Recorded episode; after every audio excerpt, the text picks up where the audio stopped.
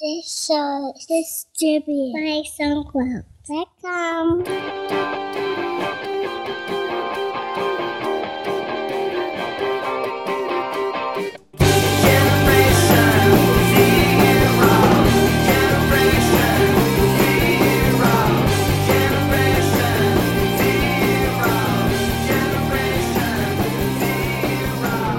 Welcome to episode 204 of TechZing, hosted by myself, Justin Vincent, and Jason Roberts. On today's show, myself and Jason, once again, we're in the same room, and uh, since he's arrived this morning, he hasn't actually allowed us to talk about anything because he doesn't want us to waste any material. You're you're you're a uh, you're a content sieve. Uh, You, you do all the interesting talk right before the show, so I have to like refuse to communicate with you. Well, it's just weird to just have you just stonewall me, just walk in the morning and just completely stonewall me. Like, hey, what's new? I'm not. I don't want to tell you what's new unless the record button's on. I. Okay, well, what's new? Now tell me. Uh, yeah. So the reason that um, I had to, I couldn't let you know whether we were going to do a show this morning Yeah. is I was waiting to find out whether Colby had a soccer game. Huh. And the reason that was a last minute call was that we uh, we decided to pull Colby out of club soccer. You've heard me talk about the club soccer thing. Yeah, you pulled him out of it because what was your reason again? Well, he just he just wasn't um, feeling it. You know, he just Yeah. was kind of, you know, he he's been just not into it for a while. Yeah. I mean, I mean for a while. I mean, for the last I don't know nine months or so, he's just been kind of, you know. And I think the thing is, is that things like club soccer or other activities that are like year round and kind of involved, like gymnastics or whatever things that they expect sort of a year round commitment in Yeah. it's tough to put that on a young kid. You know, a seven year old or an eight year old or nine year old, right? I mean, Yeah. kind of they just want to Yeah. kind of mess around. Yeah, yeah. And the thing is, though, is that the way the world works now, at least in the U.S., is that all these kids are specializing really early. Yeah, like nine or mm. seven or something. That's Yeah. that's that's outrageous. So what happens is, is that when when you consciously decide not to uh, not to specialize, you're essentially pulling yourself out of the race. And you know it's tough to compete, right? It's tough to say, well, you know, we're not going to put our kid in gymnastics until she's 12. It's like, well, you really got no shot. So so you think so that's the same that's happened with Colby now. It's possible. I mean, right? I mean, it, I'm sure people listening are like, "This sounds ridiculous." A seven, you know, he's well, he's going to be eight at the end of the month, right? So the His football career is over. no, no. It, it starts at it starts at age. Uh, it actually starts next year. This is like one more year of like pre club. They call it kind of proto club. Yeah, yeah.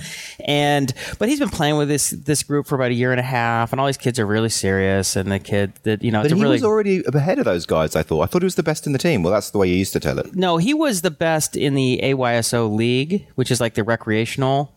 Oh, league. So you okay. have like 20 or 30 or whatever teams. And, Okay. you know, it's a range of kids who are completely unathletic to kids who are very athletic. Right. And Colby was one of the, you know, one or two one of the top, top ones, but kids. this is the actual club. club team. So each of these kids is like the, you know, the best in like their city practically. Of I all these see. little cities, the best kid from Arcadia, the best kid from Monroe. So how does he compare on that team? he's middle, middle. He's a, he's Middle average. You know, Yeah, okay. Basically, because he just kind of doesn't care that much. Yeah. he just has been kind of like dragging ass and kind of complaining about things, and it's just really frustrating to deal with that as a parent, right? Your kid's like, eh, I'm tired, or I don't really want to go to practice, so they just don't really want to try, right? So, but as a parent, you can't you can't force a kid. Yeah, you can't force a kid to do what you like. You know, if he doesn't have a passion for it, he doesn't have a passion for it. That's right. But on the other side of the coin, which you have to at least think about a little bit when it's your kid, is kids will make sort of uh, bra- uh, rash decisions. Like I don't want to. Like I'm gonna. I don't like going to practice this week, so I quit forever. Yeah, yeah. And you, I, I don't know how many people I've talked to in my life, but I've heard that story over and over and over again. But They just quit something randomly because for week or a month or a season, they just kind of weren't into it. They Yeah. wanted to do something else, and then they really look back and regret it. You know, whatever it was, whether it was music or sports or, or whatever. You know, they're just like, man, I was really good, and I, I, I just quit for no reason, and Yeah. now now I'm getting back into it, but I'm not even close. I could have been a professional, or could have been at a national level, but now I'm just kind of barely Yeah. at a competent level. So, um, so, so what? So we're going back to the story about today. Like, why was today a special day about whether he was going to play or not? Yeah, so I sent an email to uh, his coach and to the to the coach who sort of oversees all the younger teams, and I told him I said, "Look, I think we're going to pull Colby out because he's just been he's not been wanting to go. He's been asking me the last few weeks, ah, Dad, can I quit? I don't really want to do Golden State anymore." Oh, he's been saying that. Wow. Yeah, just kind of, and and, and um, you know, we've been kind of, Sandy and I've been kind of trying to convince him to just Colby, just keep going. I mean, you know, you have fun. Yeah, just- give it a try. Yeah, just- when he's there, he enjoys it. He doesn't sort of. really want to do practice. He likes the He just games. wants to play. He doesn't want to practice. Which is understandable, right? I mean, what do you want to do when you're seven? Actually, what do you want to do now? You don't want to practice, just want to play. Well, maybe he could just be one of those, you know, like you, the way you just go down to the basketball court and just just chill out and play. He Yeah. could do that with his soccer. Well, in the end, we all we we're all end up there anyway at some point or another. Even Yeah. if you're a pro, at some point or another, you're just doing it for fun or just Yeah, exercise. yeah. But I was actually thinking about this as I was walking up to your uh, place. Is that you know when a kid gives up something that they have a lot of potential in, and you've already put a fair amount of time and energy into it, and their coaches are really excited and uh, enthusiastic about what they're going to do, and and then they just I'm going to quit. It's just like someone died. It's just depressing. It's, It's- actually the opposite of sunk cost fallacy.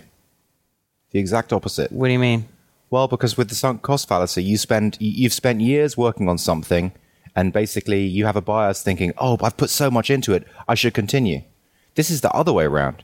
He's put stuff into this, and actually, there's there's so much value that if he kept on going, he could be really good.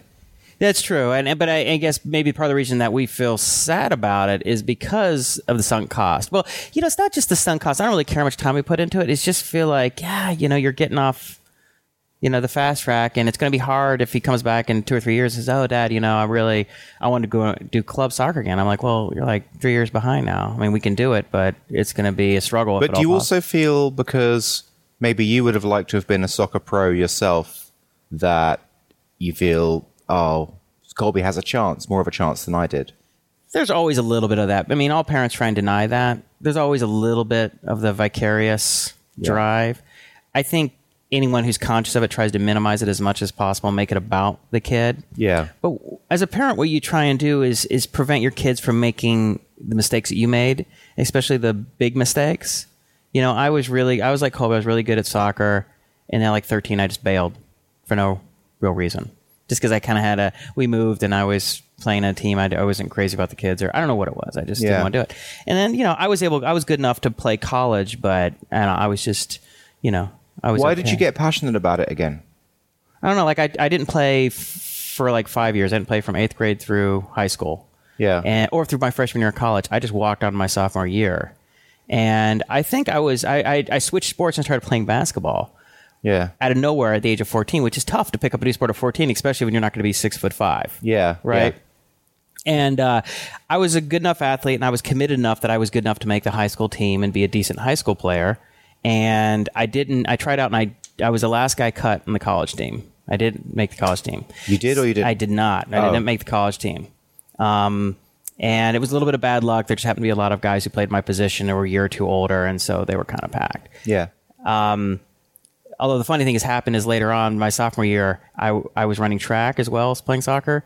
They, I would train with the basketball team periodically because the coach would come over and say, "Hey, can we use Jason for practice? Because you know if they're if we're missing a guy's hurt or injured, Right. You know, so Okay. I, I still trained with them sometimes just to help them out. But anyway, um, so I think I just kind of got a little burnt out on basketball.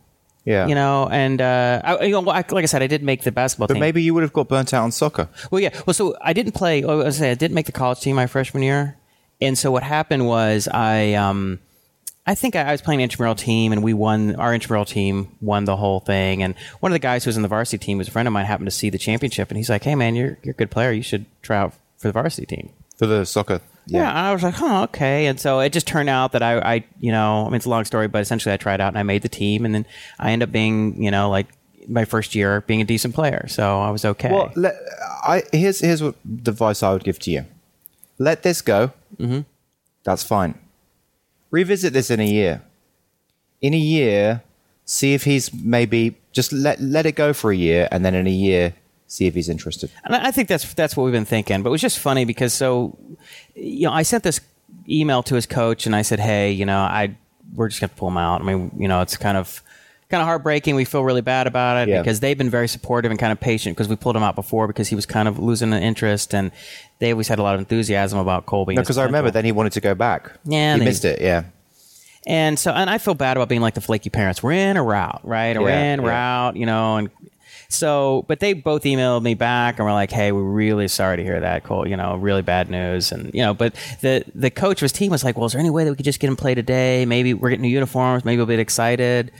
And so I kind of threw it at Colby. I was like, uh, you know, it's funny. We were sitting. It was yesterday afternoon, and this was funny for a different reason. But we're just. I was sitting on the on the couch next to my wife, and Colby's sitting there, and we actually having almost like a grown up conversation with him about it. Yeah. and he's seven. It was kind of weird.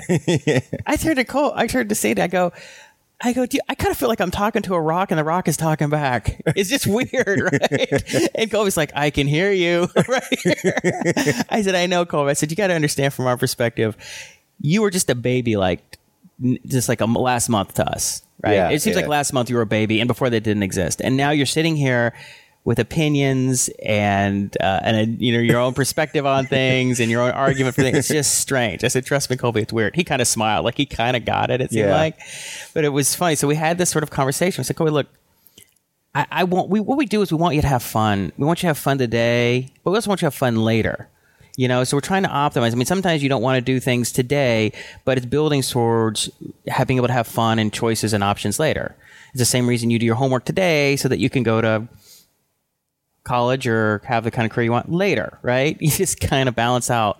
And so I tried to explain that to him. I said, we're just, you know, one, you but have. it's. I mean, I don't think it's very difficult for a kid to imagine my career. You know, when they're seven, It's the weird, rest of my life. You know, it's very weird, and so you kind of don't want to put too much of on them, but you kind of wanted to say, look, you know, I tried to explain in very simple terms, like, you know, if you decide in a few years that you want to get back into this, you know, it's just. but you could do every. I, I would have thought until until the age of ten. I mean, ten. Like he could even get back into it at ten and become awesome. I mean, you, You could could. miss a couple of years, right? Yeah, no, I think that's right. you It's know what I just, mean? it's just, um, yeah, that's right. So, I'm like, I'm going to coach his AYSO team, and he'll probably play on like the AYSO All Star team in the winter, which I'll coach. So, I'll still be kind of coaching and making sure he develops, and that's probably what we're going to do. We just Yeah. think that's a smart thing to do. It's just a little fun because Sandy, when I was getting my notes together to come come over to your place, I was in the office. Sandy walked in the office. She's like, you know, I'm just feeling really sad right now. Just really sad about Colby. That's sad. And it's just funny. You just Yeah. And I know people listen to this. They're like, "This this guy, this is ridiculous." The kid's seven or eight, but it's it's just just you know, yeah. it's your own kid, and you've invested a lot of time. You, I, you I have this you have this idea of, of Yeah. this. I mean, I, I mean, I just pictured if maybe you're into music, maybe you're in art, and your kid is just really into it and great, and all like teachers or coaches are like, "This kid is amazing," and then he's like, "I don't want to do it anymore." You're just like, "Wow, that's just that's a real Well, bummer." the other thing is that even though he says I don't want to do it anymore, doesn't mean that he won't be just as flaky and say in two weeks I want to do it. that's a good point because after all, he's a kid. Yeah, a kid like kids. no, you know, there's there's no rhyme or reason to a kid's brain. Yeah. But I tell you, that's, that's kind of had me down for for like three or four days. I had to write this email, send to the coaches, and they get back to me, and they're like, "I'm just like, man, gotta." It's funny. I mean, it's like that has been the you know. Was it worse than receiving a bad comment on the TechZing blog? Oh yeah. Wow. Oh, yeah. Four days of down. Well, I'm not that down, but it's just like I did. Whenever I think about it, I'm just like, eh. But you know, whatever. I mean, well, like I said, it's it's like I said, it's he can always jump back in later and stuff. I'm but- telling you, and I don't give up on this until he's gone past ten. Well, you could you could probably do it up until like thir- twelve or thirteen. It just gets harder and harder Yeah. to catch up. You know, once you get to a certain level, it's just you're so far behind. It's just hard to get on the fast track because the other kids are just so much better and so much more advanced. They just and they're still trying. Right? They're not only the most talented, but they're really the reason they've been Yeah. doing that long is because they love it. Yeah. And anyway, so we can go on to something else. Sure. But, yeah. All right. Well, um, you've got your obligatory clipboard with you with all your notes. I will say, okay, I'll say one thing I'm really excited about. One thing that's put me in a good mood is play counterbalanced it. Yeah. And it's not what you think because we'll get to that in a minute. All right. What? So I've been out with a pulled groin muscle for the last last nine months. You've been out with a pulled groin muscle. That's got you excited. I'm back. Oh, you're I back. it's like it's amazing when you've been injured and you can't do something you love. How much of a bummer that is. And like I've just been. What is it you wanted to do? You know, Uh, play basketball, or play soccer, or- whatever. yeah. I mean, all I could do was get on the elliptical. So uh, this past week, I'm just like, yeah, I played basketball for the first time Sunday night, and now Were you were you useless? Were you like, oh my god, I'm so rusty at this? You know, it was funny. I uh, I was really I was doing pretty well for the first five minutes, Yeah. and then I kind of died. I kind of lost motor control because the guys I'm playing with were all fit and good players. Yeah. But right at the end, I'm like, guys, because I told Sandy this, like, I'll be home for nine. I'll be home at nine thirty. You know, I little dinner date at nine thirty. I said, I'll be home. Don't worry. She's like, okay, I'll wait for you. And uh, it got to nine fifteen, and I'm like, guys, I gotta get out of here. And they're like, come on, one more game. We got to play one more game. One more game, right? Because it's like a group. It was all it was six of us. So Yeah. if I left, we couldn't play. Yeah. And uh, and I'm like, damn it, all right, I gotta go. So we go and we start playing, and like I played, I like hit like five shots in a row, like jump shot. You know, I like they're all like, what the? hell? I guess this guy wants to go home. It was like, I guess all I needed was a reason to leave.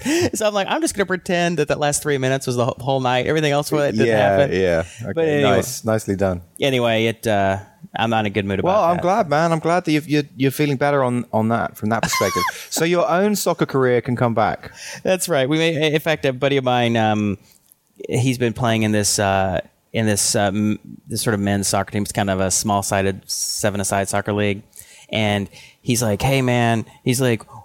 We, we should put Cobalt, my, which is my old team. We should get a team for Cobalt, and put it in there for like a team of you know just ballers and just like you know run the table on this thing.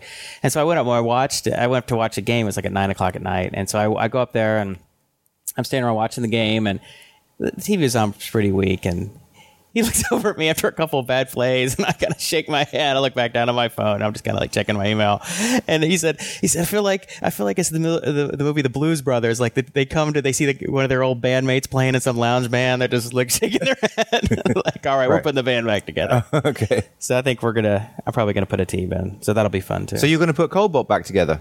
I think we'll put like a, we'll put like the uh, the old school like the it'll be the over thirties, so it'll be some of the older guys. Okay. Um, but we'll put a we'll put a team in. I think we could probably get a team of eight to ten guys. Cool. Yeah, you know it's I've been missing. We've been ha- it, that's been gone for Well, like a year and a half. You had to you had to give up on it, you know, to to miss it, and now you've been away from it. No, I always missed it. It's just the league shut down. I had no other. I didn't have an option. Okay. But I guess I did get a little. I had enough of just organizing a team. It Ten takes- years you were doing it for, yeah. As much as like doing this podcast, much work and organization. Imagine doing this for ten years. After a while, you're just like, whoa. Well, we're almost twenty minutes in, and we've t- we've had no tech. I guess we need to talk tech. A little bit, at least a little bit. Did you read about how they're uh, scaling? Uh, this guy had scaled Node to uh, to serve a million concurrent connections. No, I didn't. Yeah, yeah. So he started. Well, he he he, he hit the uh, I think it was a two hundred fifty thousand mark, and I think there was an update. It was pretty fast. I mean, it was like I, I let me just see what it was. I mean, how many updates is per second, but um, you know, he did a couple of things to tweak it, but I think it was pretty good. You know, two hundred fifty k barrier. Let me see if he says. Um, they're trying to keep under a 1.4 gigabyte heap limitation in V8, and the uh, the CPU cycles were pretty were pretty limited. So what? He was on like um just a regular server, like a one gig server kind of thing. Yeah, it was sending 100,000 JSON packets per second. Wow. Yeah, and, and he did some kind of uh, yeah. Anyway, he he he kept going with it and uh, did half million, and then he hit a million. So he had to, he had to get like a whole uh, like a whole swarm of like EC2 instances for to create the client connections. Wow. to connect in. so one server. Yeah, That's incredible. one server, one node instance. Yeah, it's pretty cool. Um, yeah, I mean, we found Node to be very scalable at um, at Uber. But how is it going to deal with? So that's fine for the, so the client's talking to Node, but if you've got a million connections coming in and they're all talking to some kind of database, how could it deal? What database would you talk to? Would you would you have to spread that to a whole bunch of different machines on the back end? Yeah, well, I mean, they're just they're sort of just testing Node itself. They're not testing Mongo or MySQL or anything like that. It's just I think they're just routing like I think it's just some some dummy messages that are getting sent. I'm curious because you know because of the Uber stack, right? If we were, if someone was building Twitter today or a service like Twitter, what uh, what would be the best kind of architecture if Node was involved? Like, what would you use on the back end for the database? Okay, well, you know, Node and the database are completely separate issues, so they, you know, you they're they're they're not related at all. So you could use whatever backend you want, and just like you can use Python or Ruby or PHP What? So you could so end. so oh, but I'm just thinking about like the throughput of like millions of messages a second or whatever into into some data store. See, like, n- no, the thing that Node gives you that is harder to pull off with something like PHP or Ruby Yeah. is the fact that it's like a it's a it's a um, continually running program. So you can have stuff in memory. You know, you know, every time it's like, you know, PHP, every time you run a script, Yeah. it loads the script up, has to read stuff from some kind of data store. Yeah, right. Node instance is always running. So if you have objects that you've already instantiated, they're still instantiated. So you skip that whole step. So if you have things that are going to be long lived and being, you know, um, constantly updated, like in So if, you Uber, were, then so if you were doing tweets, say for example, would you have them in memory or would you store them in database or how would it work? Huh. Well, something of that scale. I mean, you know, every time you get something to scale that size, you just you, you change things. But I mean, I see. I don't know if you would need a, a node for something like that. I don't know if that would be the right architecture. But you, you could theoretically, if you, you had machines that had a ton of RAM, Yeah. right? You could, you know, because right now you could get these 32 gig servers or whatever, and each server has an instance of, say, a uh, a user, I guess, and their tw- or, you know, they have their list of tweets or something, and but um, and you could have it all stay in in RAM.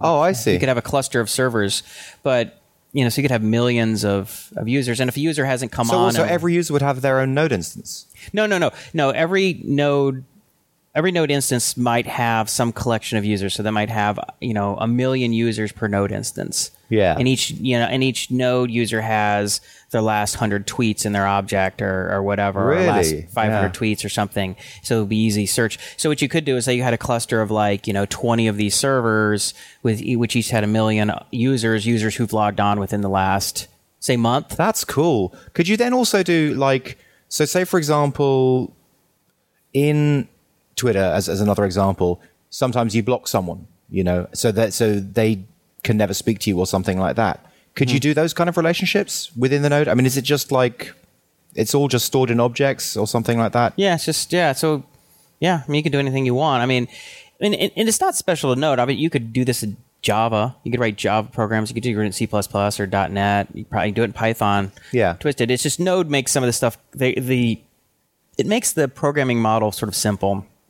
You know, it's it's dynamic language. It's just easier to code and, and stuff than some of these other languages. So, So could you then like do something like that and then have some other system that like backs up RAM? So that if it was to go down, it just kind of brought RAM back up. yeah, well, actually, that's what we do. We have uh, we use Redis for that at uh, at Uber. Well, how does that work? Talk- Okay, talk through that. so every time there's a state change, whether a driver or a trip or client updates their state. yeah, Okay, and for anybody human who's new to the show doesn't know, Uber is a sort of a real time. I don't know how we describe it, but you you can um, request a uh, a town car yeah, um, using your smartphone.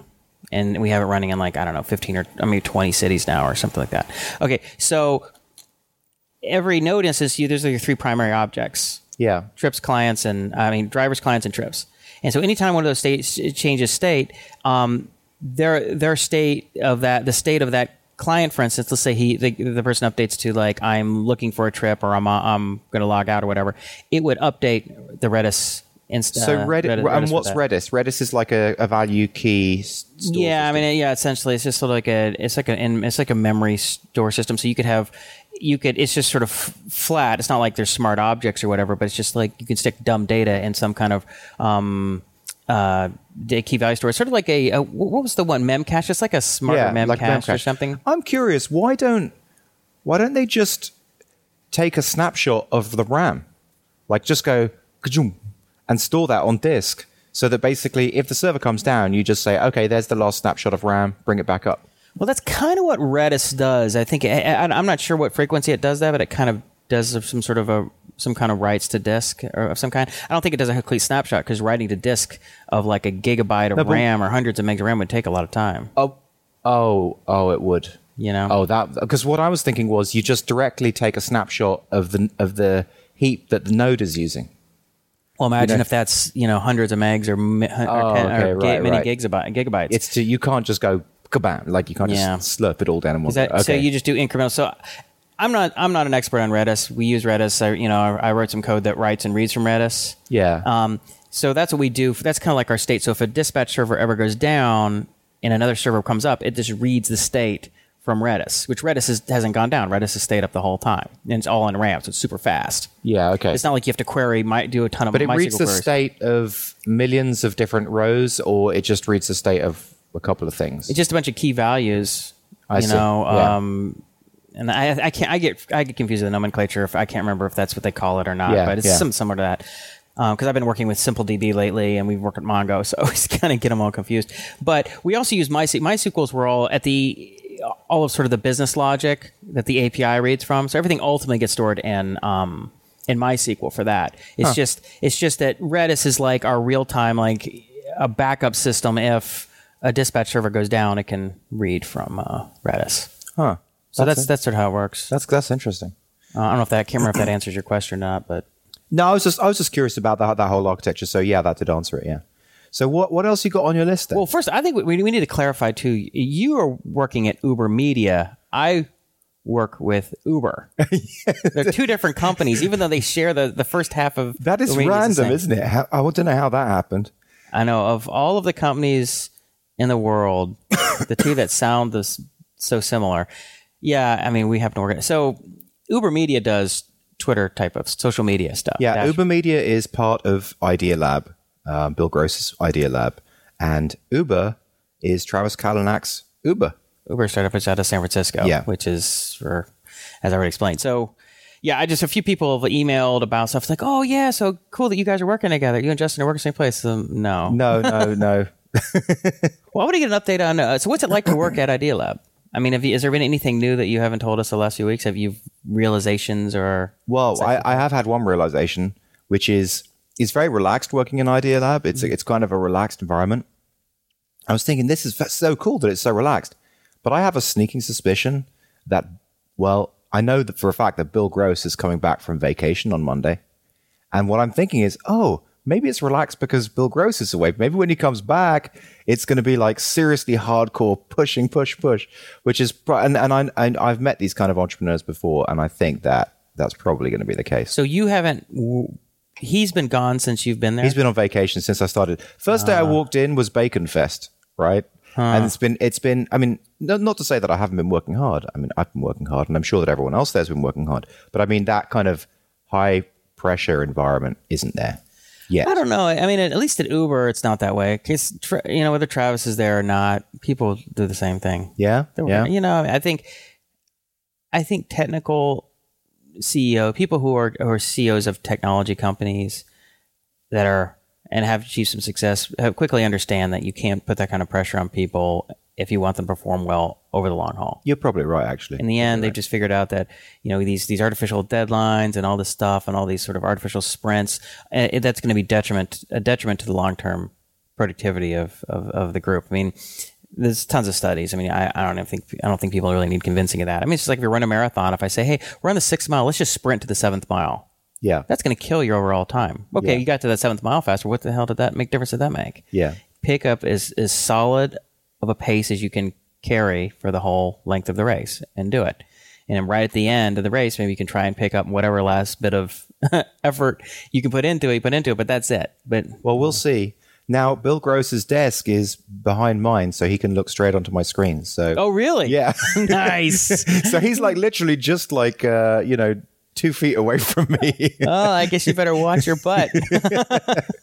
so you know we'll see. we'll That's see. This time next week we'll have some more information about that. maybe you in particular are going to be under Yeah. scrutiny. Yeah. Everybody else is like is going to be enjoying Bacon Fest. He's You're like, like, who's this guy? what's this random guy? I keep seeing him like was around with this Pluggio thing, and I don't know. I was just like, are we paying this guy?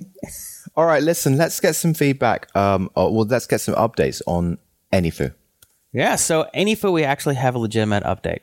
We actually have made legitimate progress since oh our last show. Oh my god! So rather than me just saying, well, I'm getting on, I'm getting to it, I have a fair number of things. So I actually got a fair amount done um, on the whole dashboard. So we got the new dashboard up. So now clients and experts, when they log in, they have a dashboard link and they can go in and, and change their information.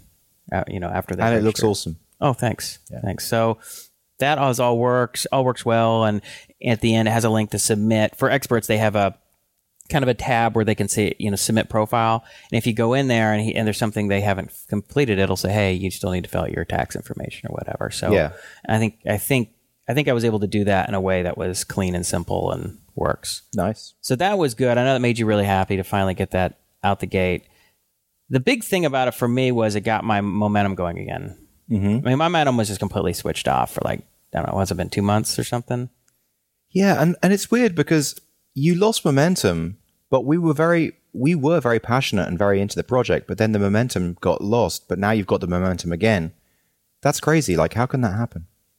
I am just I'm a, I, I guess I'm very momentum based. I you know I once once I get into something, I get excited about it. Yeah. You know, I can stick on a lot for a long time, whether it's weeks, months, or years. I mean, but when I completely lose momentum and there's any sort of like negative feeling about it, I, I have a hard time just getting excited about doing it again. I think also it was just um, stuff I kind of maybe maybe I didn't want to do, or I just wasn't sure how I wanted to do it. Mean, we had this sort of dashboard tab and I still couldn't figure out like how we're how we're gonna make that look decent and until I finally decided screw it I'm just not gonna do it. Don't just gonna do a punt it. dashboard tab. We don't even need it. It was Yeah. just holding up. So Yeah. I, I don't know. And um but the good news is that now I feel excited about it. Now I'm like wanting to do it. Now I'm like trying to get through other things so that I can have some time to do it. So if Uber needs some work done, I'm like trying to crank through that. So I'm like, okay, I got that done, bought myself some time. What do we have left then to, to do? I mean Well, I think, um, I mean, I think there's a lot of things that we can work on over the next month or two. Yeah. For sure that are going to improve some that I think are really necessary and some that are just going to improve the experience for our users. But nothing's holding us back from, say, recruiting experts. Okay. We're there now. which is fantastic. And we have a plan to do that. You you called me up with a plan and I really like it. Let's uh, tell the listeners. Yeah, you know, um, so I was like, I was like, so what I was trying to get you to do for like half a year, Sandy did in three hours. Oh man. she said so she well, so I, I I was walking out of the office for like um I don't know for just refill my coffee or whatever. I was like, hey, what's up? She's like, she's like, so what? How about if I just start helping you and Justin find the experts? You know, do the you know do the research for you. I'm like, "Ah, that would be amazing. She's like, yeah. She's like, I'll just do that. I'll get all the experts for you, and then you guys can you know contact them. And I also said, well, what about you know kind of you know if you could give us a spreadsheet say who do we need to contact or who who, who we need to follow up, follow up with?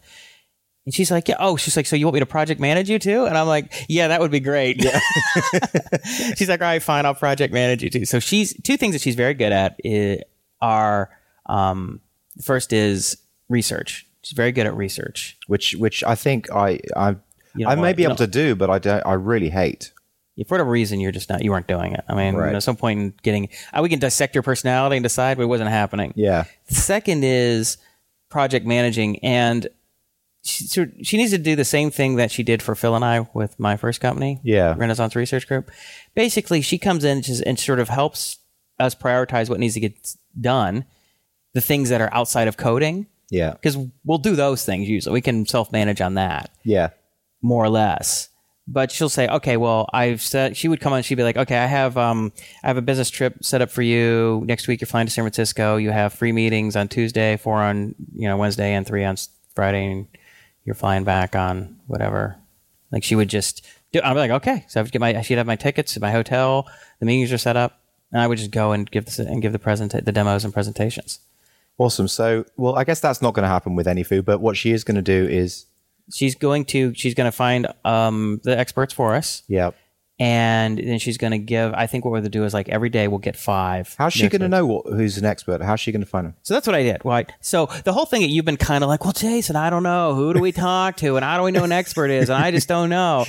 I talked to her. I said, all right, so I said, so here's the deal. We want we want to we want to cover, you know, all of the technology spectrum from programming to sysadmin to DevOps, all that kind of stuff Yeah. and and, and things related to startups, kind of like copywriting and and uh, optimize conversion optimization. You know, everything in it related to startups and technology.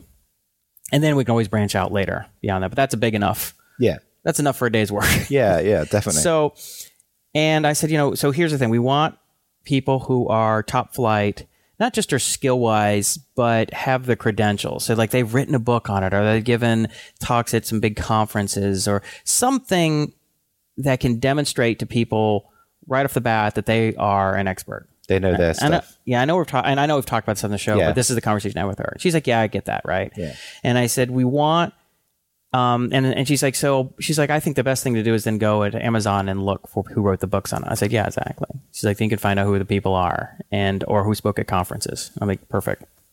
I said, then the type of people we want are the, the your, our best bets are going to be people who are who have consulting firms or independent consultants because they're going to want work. They want money, yeah. The second might be people who um, have small startups not really funded, and they're the kind of people who could probably be up for some quick money. Yeah. The third would be people who work at some big boring companies and have free time and are like interested in the thing they're an expert in, but don't.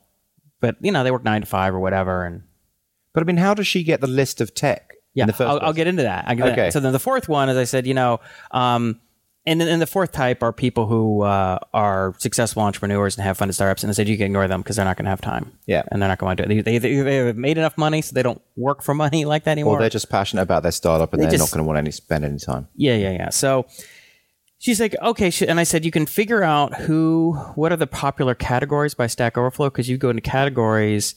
Um, you can find out how many questions there are per category, like how many there are for Node, or how many there are for Python, or how many for Mongo, right? Yeah. And I said, so you want we want to lean towards the things that are bigger as opposed to obscure, or popular as opposed to obscure, but we also want to lean t- towards technologies that are slightly on the newer side.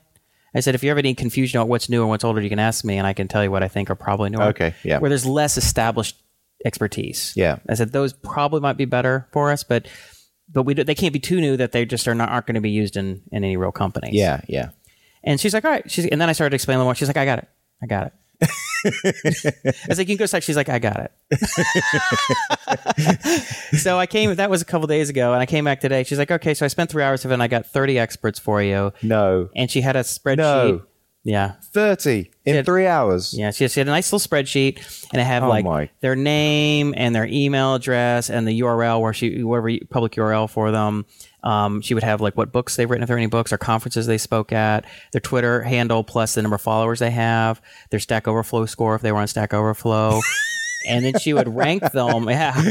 And then she would rank them based on what she thought they were first or second tier. She's like, I think a lot of these people in Stack Overflow are good, but I think they weren't second tier. She's like, I don't think not not in terms of they aren't as much of an expert, but they're not. They don't have the name brand. Yeah. Like they, you you you might find some really good deals on uh, of sort of sort of a no named expert in on in Mongo or jQuery on there, but if you're if you're trying to get advice from somebody on on a uh, I mean imagine this imagine you're you know the CTO or some senior technology person in some small company and you're about to have a a uh, a, conf- a, a, a conference meeting with some senior management. You're going to talk about some technology direction, but you want to go talk to the experts. Okay, we're trying to migrate from MySQL to to some Mongo. Or trying to do something. What are options? Tell me, should we do this? How should we do it? Whatever.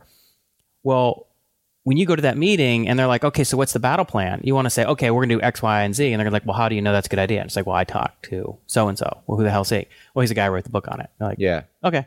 Yeah, exactly. Like yeah. you just covered your butt. Like you like you like like we've always said, we want the experts on AnyFu to be like the word of God on that subject. Yeah. If they say X, you can believe X is the right option. they say don't do Y, you don't do Y. Yeah. be advised. You don't want to be some guy, well, it's random guy, I don't know, he had like a lot of karma and Stack Overflow. Yeah. That could work, but it's not as much of a slam dunk for people. Yeah. And so the things that we want, we want people who are experts, but we want the clients to feel like I can accept their advice and their help, and I don't have to be second guessing it. And that's a big part. So she was, she's very aware of that. Okay, great. I mean, So she has that's 30 already. incredible. 30 in three hours. So I think, I think she could get, you know, obviously in over a few weeks we could have hundreds easily. That's amazing. So basically, then we take five a day. I think five a day is a good. We can each get off five emails, personalized emails a day. Personalized emails to those experts. because we'll be managing follow up emails, so we don't want to do too many. But we do five new ones a day. See if we can. So that's what fifty a week Yeah. between the two of us.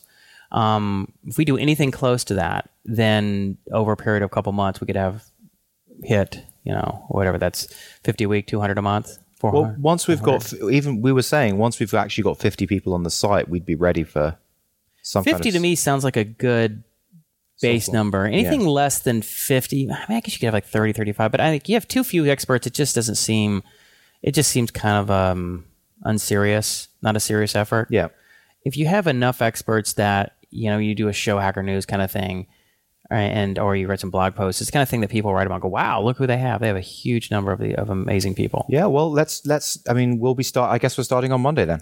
Yeah, we're starting on Monday. So Starting on she'll- Monday, reaching out to five experts each a day. And we'll see who can uh, bag more. You see, I think, and one of the reasons that I think it's really good for her to do this, sort of project manage us, is, and, and I may have this, the terminology not quite right, but there's the, your executive function in your brain, which sort of helps planning, like what is it that I'm going to do, right? And prioritizes. This is what, this is, what do I need, what are the things I need to do?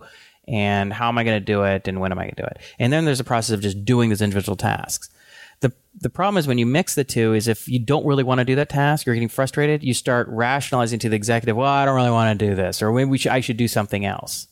But if she says no, here are your five people, Yeah, you have and you're like, that. but no, here are your five people. Yeah. you just do it, right? Yep. And like she just is like a personal trainer or something. They just force you into a rhythm and a commitment, and you just do it. So I don't know. I I told her I I thought it was a really big deal that she's doing that. I think it really yeah, help it's us. massive. Uh, huge thank you to Sandy. So we'll see how that goes. They'll start next week. I think we're we're there.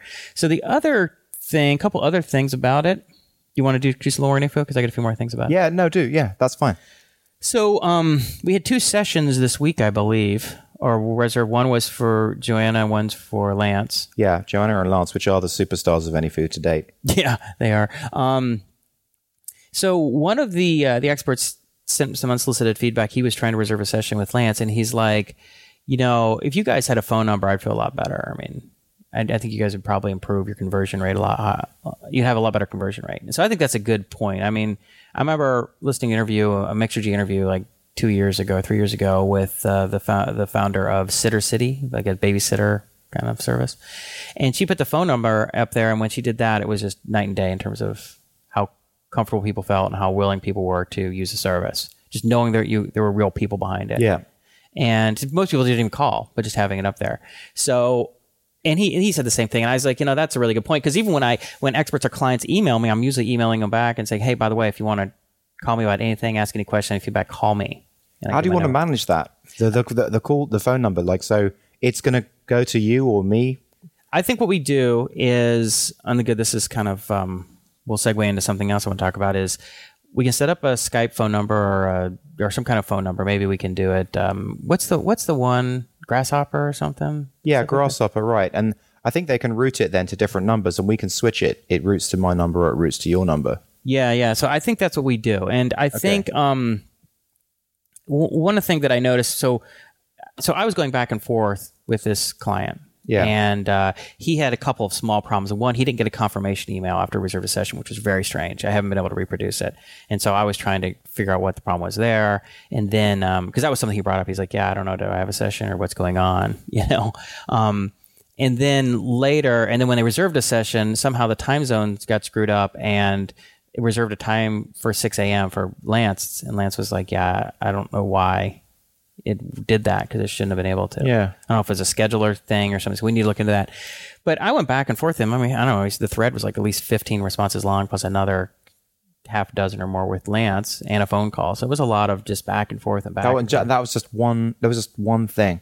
and it was primarily because there were screw ups. Yeah. You know, um, you know, we don't, we take off, the, we, we remove the screw ups from the system and it's be more self managed. I mean, there's always a little bit of like hand holding and stuff that we need to do, but for the most part, it's if the system is working, working and is smooth and is simple, then it'll have. But we need to share the load, the support load, basically. So. Yeah, well, I was starting to like, okay, here we go again. Like, I'm doing all the talking with the clients and experts because I check my email constantly. I always have my, even when my uh, browser is minimized, I usually have, um, I can usually see the tab and how many, how many unread messages I have in the tab. Yeah. So, and I, I kind of do like an inbox zero, pretty close to it. Like I try and respond to things quickly and keep it, keep my inbox, if not at zero, at least down to like less than three or four or five. I'm pretty much the same So about okay. Pluggio, but not, not nothing else. right. So I'm like, all right, then. So what we're gonna do is, and I was, I was like starting to get bitter again already. I'm like, all right, this is gonna happen again. I'm starting to get pissed off because like it happened already. Is a couple things like I'm the one responding to all these things, and I'm the one talking to everybody, and you're just like, hey, good job, thanks. I'm like, dude. F you, you know, right. you good job yourself. Do it. So what we're gonna do is Sunday night or whatever Sunday we'll switch. You'll be on call for a week, and we'll switch to the routing of our email. So contact at any will route is routing to me right now, and then we'll have, or maybe it's routing to both. Are you seeing the the, the, the emails? Uh, I, I th- some of them. I mean, I, I don't know which ones, but I mean, I do get e- I do get some emails. But what, one question is, why would why would we do that? Why wouldn't we just have a shared inbox where because we, you're not as responsive as I did. Because I I jump on stuff like immediately. Like I don't wait like ten or fifteen minutes, Well, so I'll jump on all of them, and then I'm doing all the so work. something that we do with um, something that I've got set up with Pluggio that that works really well is a system called um, Help Scout. And so with Help Scout, we pipe all of the emails into Help Scout. It's an abstracted system that doesn't come into our inbox, so we don't see those emails until we log into Help Scout. So you log into Help Scout uh, once uh, in the morning and once in the afternoon, and you can see the emails. You can then assign them to one person and or take them. So basically, you can track them through and follow them through. If we did something like that, then it doesn't bug you through the inbox zero thing because you've, they're all going into this Help Scout, and because the problem is, is a whole week. That's kind of a bit weird. Like we should Why? just uh, you Why take one? I take one, you take one, I take one. It's like why is it why is it weird? well, because right now, one person's coming through and it's taking you that much time. But if we have 10 people coming through or 20 people coming through, then it's going to be like, well, that's too much burden on one person for a week. We should, but we should split it up equally. And we could do that. I mean, we got to do something because, but I don't want to be this thing where it's like I'm doing more of the work because I'm fast to respond. Because I think we need to be kind of Johnny on the spot with the help. I don't think you. It's not a pluggio issue. Someone reserved a session for like tomorrow, and like, and something weird happened. You know, you need to get back to them pretty quickly and sort that out because they're going to start being like, "Well, what's going on for tomorrow? Am I is this thing on or is it confirmed or whatever?" It's not like, "Oh, I'm I have a question about pluggio." It's, it's it's I think you need to be responsive, and I think especially during the workday. Um, and so I, that's why I think it's important to get back to these people and not Okay, not no, like I- well batch do it like well I'll get back to them at three o'clock in the afternoon. Meanwhile, they spent their whole day doing it. A lot of people are on the East Coast, so it's getting towards the end of their workday. They have some scheduled for tomorrow. They don't know if it's going to happen or not. You know, It, what you say is is good for right now, but it, it, once there's any scale involved, it's going to be really difficult. do you, when you're small, you do things that don't scale. I mean, you have to like. That's why I'm talking to all the clients and experts because I'm developing rapport with all of them. Like when I talked to uh, Blake, the client, and we had a really nice conversation. He understood. You know, we had some issues. No, it was no problem. Um, I, you know, we were joking around about stuff, and he's like, "Hey, you know, I have someone who you should talk to who's a who's a top notch, uh, you know, expert, who I who I think would be great for your site." Okay. So it's like, it just you you you win over people's trust and their support and they become part of the story and they want to help you when you're like honestly okay you know we How are we going to flip the email then? What, what's the process? well i I- you know i think we have we have uh don't we have some kind of Is it a Gmail, Google Apps thing? no we used uh we said like easy dns or some did we something that sort does the email that the emails I can't remember. Okay, well, we let's not get into the weeds of that. we Let's need not- to do it one way or the other we need to split it out i mean i say we start with that because it's Sure. simple if it becomes unmanageable where you're like you know you're like i'm more uber media i gotta get work done and i just got like seven emails in an hour and there's no way i can facilitate this stuff and then Yeah. we gotta come up with something else Yeah. but uh, we just got to make it even so that you know i don't want to be sitting there going not responding to an email because i think you should be responding to some of them and meanwhile i'm getting stressed because i see this email sitting there aging and it's like been in there 45 minutes and i could respond to the guy and i'm like well i've responded to the last five and he's not responding and then i'm going to get Okay, irritated. you know okay. it's, it becomes an issue I, I hear you. Yeah, I hear you. Okay, cool. so i think it's the way so uh, you got any topics anything No, I think we should we should definitely move off the the anyfu. oh well the um yeah i think that's it enough for the anyfu so i don't really have i think so do you, covered it. um so what I was going to say is well I have a couple of things um I guess a pluggio uh just a, a- an update on that Mm-hmm. yeah okay Um, I don't even know what to say about pluggio I'm just like I'm just irritated with it I want to smash it in the face Mm-hmm. I think that's my pluggio update for today I, th- you know what I think you should do? I think you should just. I think. Uh, I think the amount of effort that you've put in since you're making thirty five hundred dollars a month to Yeah. now you're making four thousand dollars a month, yeah you could have, if you had started something, some other little small, some other small thing you could have done. You could have easily made five hundred dollars a month. yeah I think- true. I think if I was you at this point, just seeing what Twitter's doing with their with all their client API with their API limitations and yeah it just seems like you've just tried so much stuff and nothing is working that well and you're getting frustrated maybe do some other little small thing and then just let this just milk it. Just take that four grand and put it in the bank account. Yeah. and just quit. I mean, it's funny. I do have an I do have another idea. I have another thing in my I'm mind. sure you do, right? Yeah. I mean, I know you have other ideas. So why not? Yeah. I mean, you put this huge effort. You rewrote the entire system. You did redid all the marketing several times. You redid pricing. You did videos. I mean, you've done tons of stuff for the last like six months, right? Yeah. Ever since MicroConf. Mm-hmm.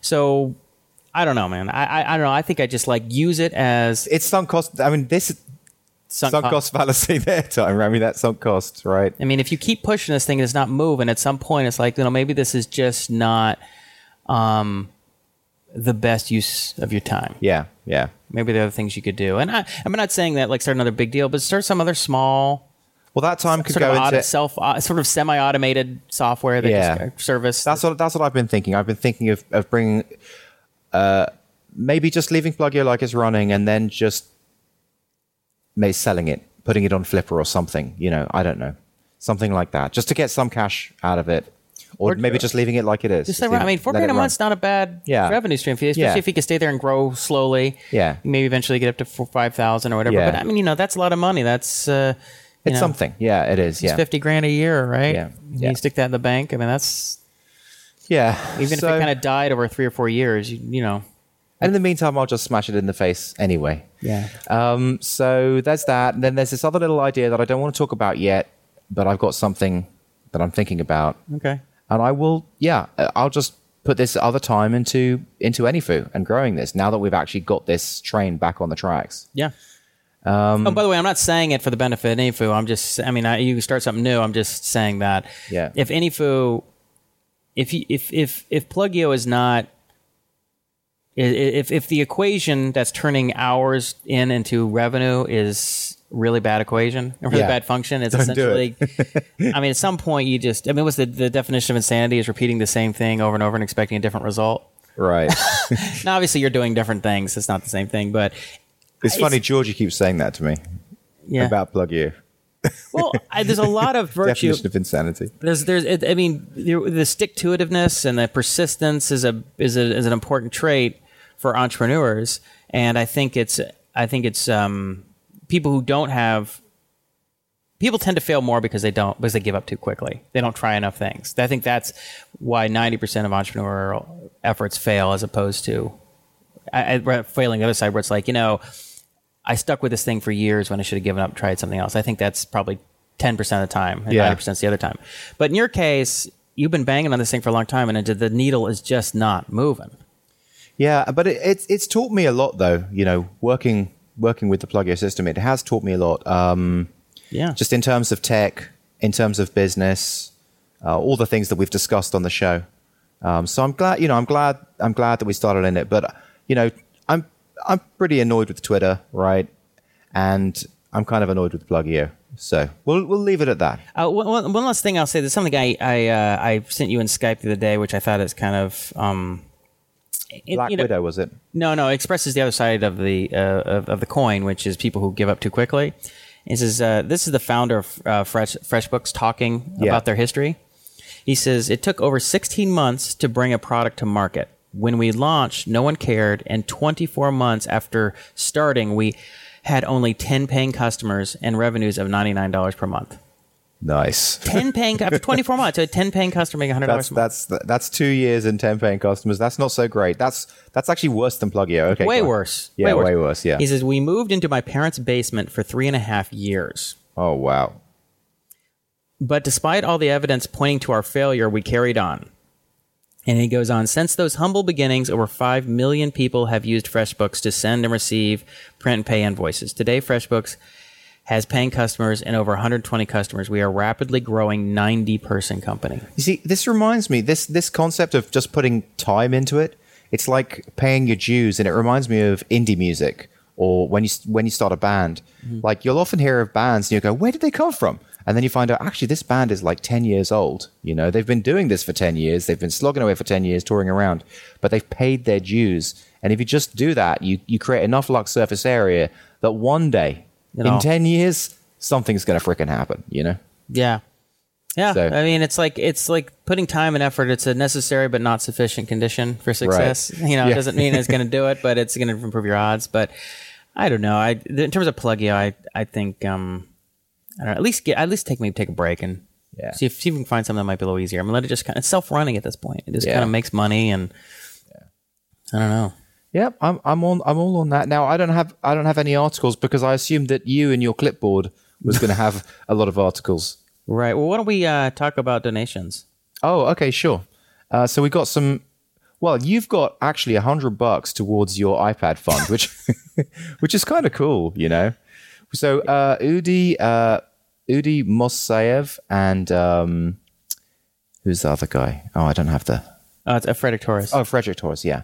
Uh, both donated fifty bucks each for, to you to get an iPad. Now I'm feeling guilty. I don't know why. because they're they're they're they're they're donating to me specifically, Mm-hmm. and it's for an iPad, which is not exactly curing cancer. No, but that's going to help plug. I mean, it's going to help um, It will texting. I don't know. right? Yeah, sure. Yeah, absolutely. Well, you know, we can. Uh, I can definitely read and bookmark and Yeah. take notes on all my stories much more easily. That's for sure. Yeah. Because what sucked lately is my printer's been on the fritz. Yeah. And so I haven't been able to print out articles. And so I've, I haven't been reading through is the same volume of material the past couple of weeks. It's been a little frustrating trying to figure out like I've been having to read it, you know, while sitting at the computer. And so, well, let's let's talk about um, Well, let me just say one one thing quickly. Is so that's five hundred for you. We need five hundred for you for an iPad, and I need three hundred and fifty bucks because I'm gonna just about to buy um, a sound filtering system, which is the reason why the show is now sounding so good. So basically, iZotope RX uh, is a, a VST plugin for the audio software that I use, and it does great sound cleanup. And what it does is it gets round it gets rid of the background fans and all of the background hiss and crap like that. And that's why it, you'll notice the last show, the sound was really good between me and Jason compared to the show before, where there was this big hissing between everything. So 350 bucks, please. Yep, do send in some cash for that. it's three. It's three. I thought it was three eighty nine or was it three Three, forty? 349, yeah. Yeah. Why is that so expensive? That is amazingly expensive for a film. But he said it was a whole set of tools. It wasn't Well, just. it, it is a whole set of tools, but I mean, I don't think that is too expensive. I mean, if you consider what it's actually doing, I mean, it's it's basically pro audio and helping you clean up audio. That could that could really a, a- software engineer could actually make money through that. You know, a, a lot of money. Yeah, I guess it's, it's a good point. I mean, it's for it's for it's professional level software. Professionals will pay for it to get their audio to the level they need. And I mean, that was amazing how better the audio was. Yeah, you just So- you just really can't hear any of the background. All that noise. background hiss So what we do is we sample this this uh, filtering system. Basically, you sample a, a, section of the background. What makes this special is it does it live. So basically, you don't need to do it during during the mix down. You can actually do it like as you as soon as you hit play, it's filtering out that sound. And uh, normally, it's it's just during a rendering process that it does that. With a So I mean, you, when you record, so is it doing it right now? no, no. Uh, basically, during the mix. So, Oh. so during the mix, I sample a section of silence. Well, I say silence in inverted commas because it's not really silent. That's the whole point. I section a sample of hiss, and then it knows how to remove that hiss. But why it's really good is because normally that would just happen during the render, like when you render the music out. But this is actually it. When you click play, you can hear it without the hiss. Okay. Does that make any sense? Yeah. Yeah, yeah. That's cool. So that's cool. Well, it made a big difference. Well, I mean, Ben Boyter was really unhappy with the hiss. He, and everybody was like, "Oh, I." I mean, the, the consensus was that the audio was much better with us recording in person. The back and forth was much better. yeah. But the hiss, if you Sucked. had really good headphones, was pretty annoying. So anyway, Udi Mosayev is a um, uh, executive producer of this show, and also Frederick Torres is an executive producer of this show. Both donated fifty bucks towards Jason's iPad. Thank you so much. Um, we'll put you on the the uh, actual page for this, and uh, you'll be there in the show notes. So thanks so much. Yeah, thank you very much. And the um, the other thing that Frederick's working on, which I thought was kind of cool, he's working on something called. I think I know how to pronounce it. It's J Y O S. Gy, Gy, Gyos. Gyos. Gyos. Wait, now where's where's he from? That sounds like like a like a some something that I don't know, like a Norwegian kind of thing. No, he's uh, you know, he speaks Spanish. I think is. His, Oh, is it? I don't know where he's from. I don't, Giles. I don't know if he's from Spain or South or Central America or where, but uh, he um, so he's working. Essentially, he's working something that's kind of similar to Titanium, but it's it's it allows you to build I, native iPhone apps using uh, JavaScript. Maybe he wants it pronounced J Y O S. Really? Yeah. No, he says Gios or something. Oh, J. Okay, fair enough. Gios. Yeah. So, but so basically, it helps you. It helps you build web. Apps. So apps. if you're a Windows developer, I, I guess he wanted to start building iPhone apps, yeah. but being a Windows developer, um, you're more limited. You need a Mac, right? And he, I guess he, he said he bought a Mac, and he was starting to, and he bought like, and he was, you know, downloaded Xcode, and he started looking at Objective C, and he said he just went, he ran, he ran away, just like this is just crazy. This stuff, this Objective C looks crazy to me. And Yeah. He wasn't used to his, his the tools he's familiar with. I mean, he was a he's a C sharp .NET. It takes some time. Well, as as we know, we've both migrated, and uh, we've migrated from PC to Macs, and it is kind of difficult. Yeah, and, but if you're used to building app, I mean that's just using a Mac. Yeah. writing software in Visual Studio, like Visual, Visual C Sharp and stuff. Th- these development environments are amazing. Yeah, And, yeah. and, and and coming from that, I mean, I don't know. Maybe Xcode is better than it was, but for a while there, I was I was kind of frustrated with it too when I played with it. I mean, comparison. And um, anyway, regardless, he that was the environment he was familiar with. He's like, I want to be able to build these iPhone apps from within um, Windows Visual Studio. Yeah. So essentially, what he did is um, he he got I think it was like a MonoTouch. He used some of the code from the MonoTouch project, and he built like a a .NET runtime. Like a compile, it, it's, it did some kind of thing with the .NET uh, with the .NET environment to compile the code, and uh, and I guess the, the JavaScript is interpreted, but it, the the the runtime is compiled or something, and apparently it's pretty fast, and and allows you to build the stuff you know very simply. It's 100 percent it's 100 percent JavaScript. Huh. So it's, it's it is a lot like Titanium then, and it, Yeah. it outputs it as as native iOS or I believe so. I believe I believe it does, but along with the runtime. I mean, he says right now you have to. You can only it can only be used like I can't. It can't go through the app oh store. oh it's no it's JavaScript using the iOS API natively. Okay. So I think that means that it is actually JavaScript in it's it it is JavaScript, but it talks to the API natively. Right. Yeah, right. Right. yeah, right. And um, the thing what's cool though is that if you're um, if you're an experienced .NET developer, Windows developer, then you could use this. Yeah. I mean, I think the the biggest the biggest stumbling block is is is you know learning all this the new, new language, new development environment, new framework, all this stuff. So that was pretty cool. So I asked him about if he's planning on doing it as, an, as a company or open source, and he said he wasn't sure yet that he was gonna Okay. Well, see how it plays out.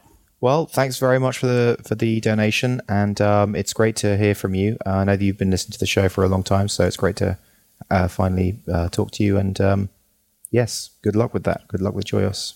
Why are you getting so quiet all of a sudden? Quiet. You're talking like talking really quiet. I don't know why.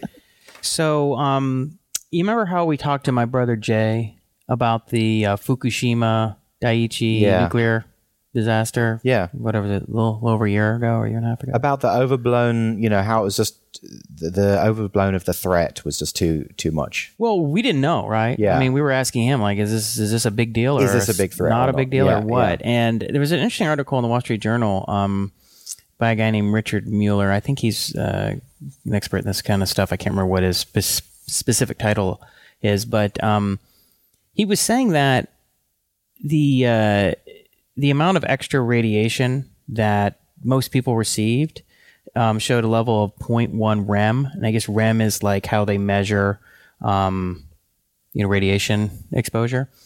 And uh, When you say most people, do you mean most people in Japan or most people? no, how it's measured, how how how how when you how scientists measure radiation. But, but he's saying the amount that most people received. Who, he- who are right in the, he says, says that the the hot spots in Japan showed okay. radiation levels at Yeah. uh, lo- a, a level of 0.1 rem.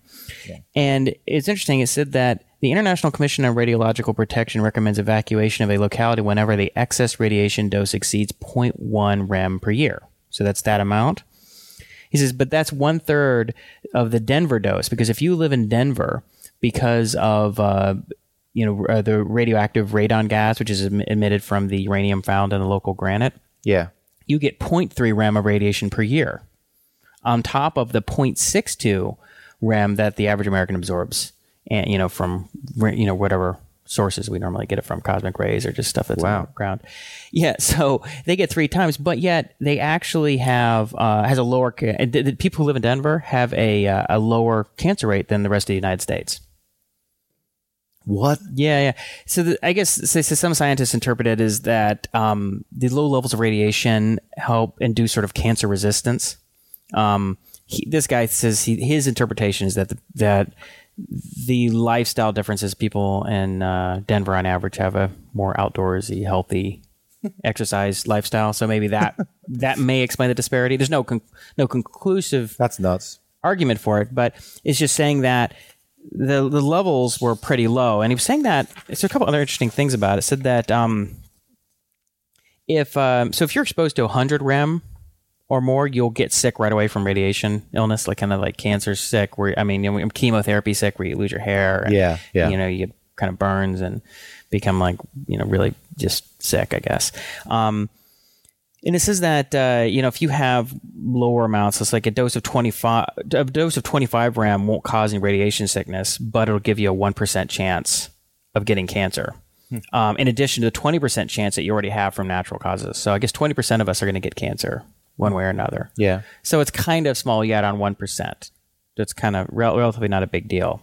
Um, and if you uh, if you have a if you're exposed to 50 rem, then you have a two percent chance. Wow. You're still not going to get uh, uh, you know um, radiation sickness, but uh, increase in the 75 percent rem ups to three percent. So, but it's but 100 100 rem is kind of when you'll get sick. Huh.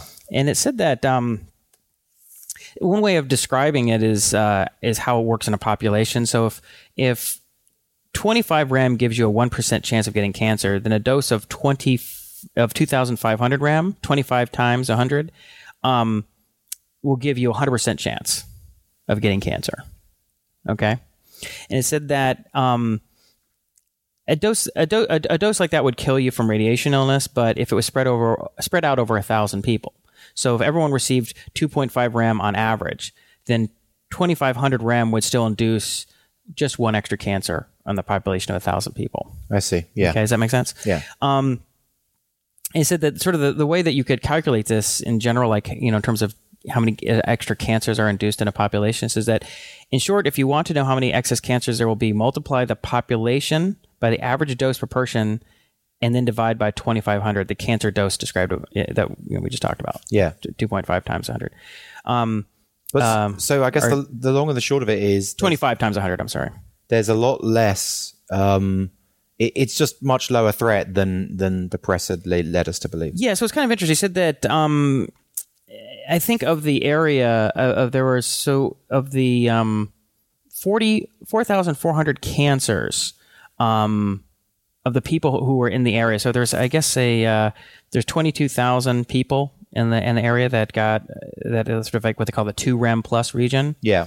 So if you you do that little equation that I just described, you'll have 194 additional cancers. But that's in addition to 4,400 cancers that people are going to have anyway. Yeah. So it's kind of a very small percentage on. And but the but the issue is that um, of those cases, most of the people are going to come away thinking that it was the the Daiichi thing Okay. that caused the cancer. When Right. So really, The it's, chances it's are it was- a fraction. It's it's it's it's just your twenty percent. It's part of the twenty percent lump. Yeah, Most of those people. Yeah. yeah, so the fact that of the you know you're probably in the 4,400 group, not the 194 group. Yeah.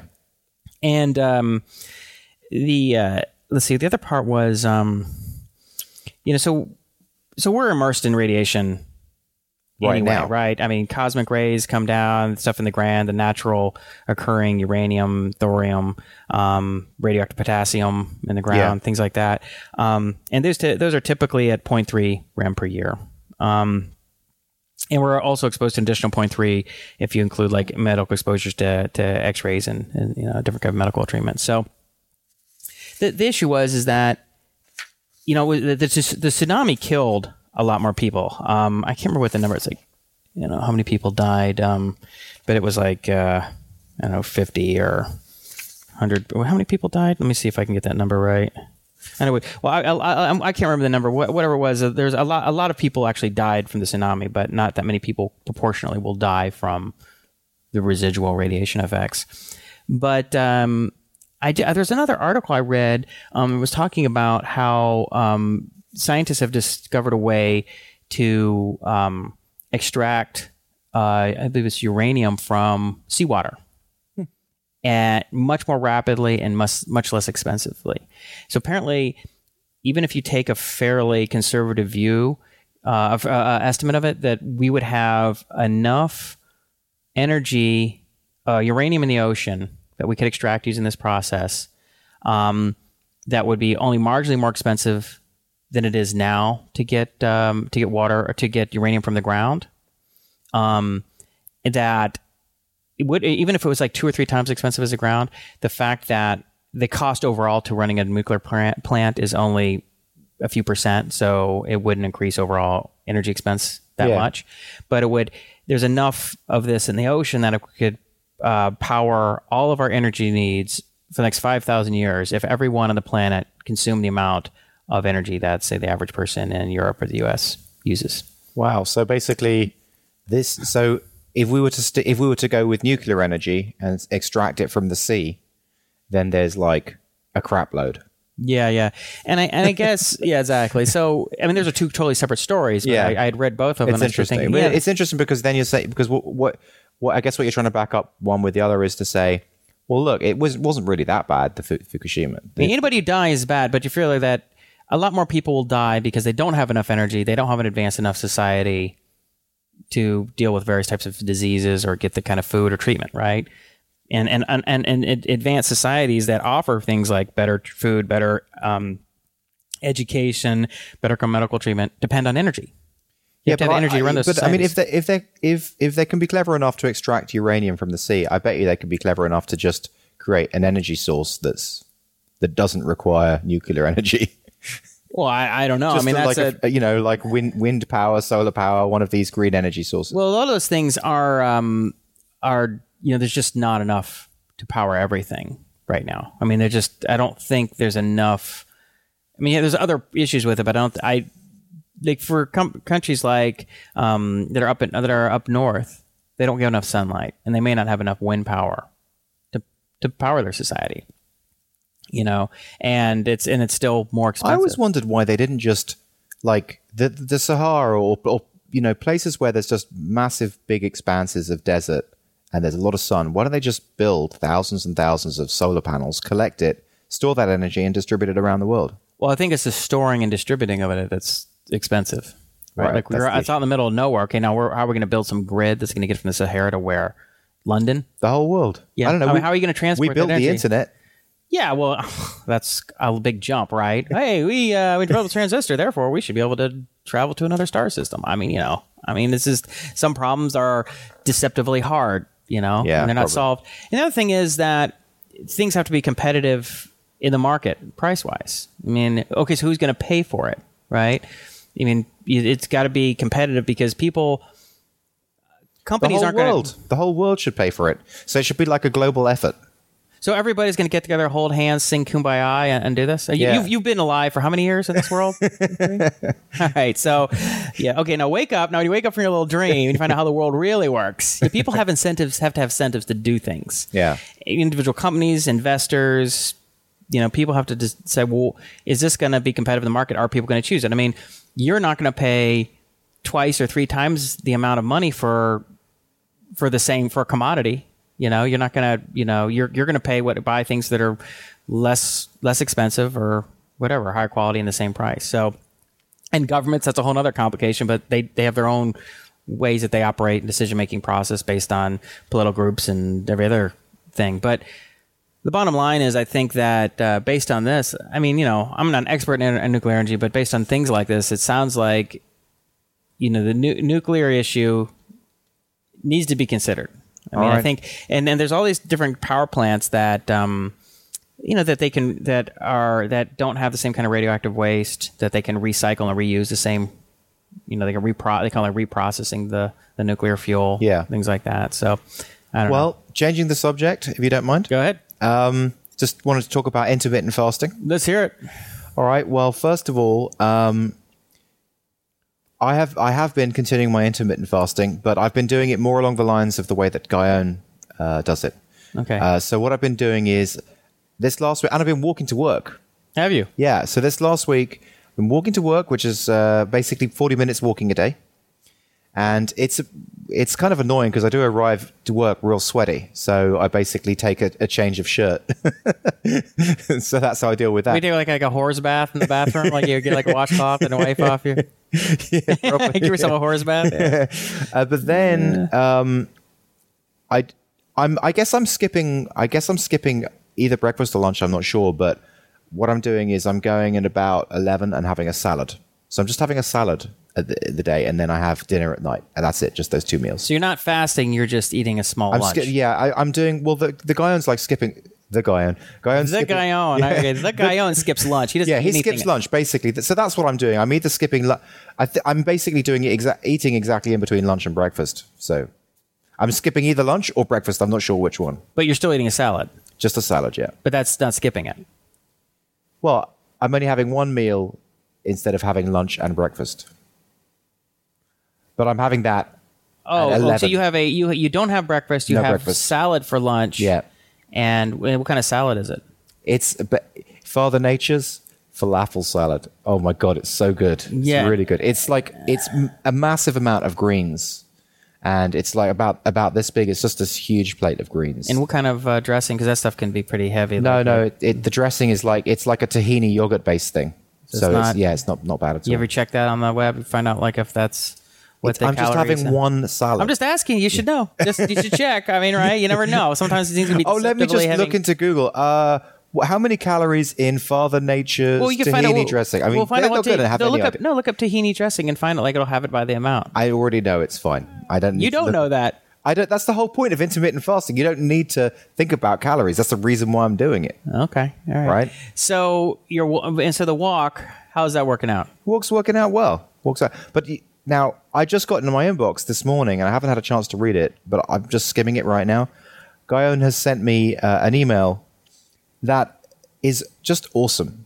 Oh? Basically, just saying he's he's very pleased to hear that I'm trying out the IF diet, and then he says, "Here's some some links and some information that I could find useful."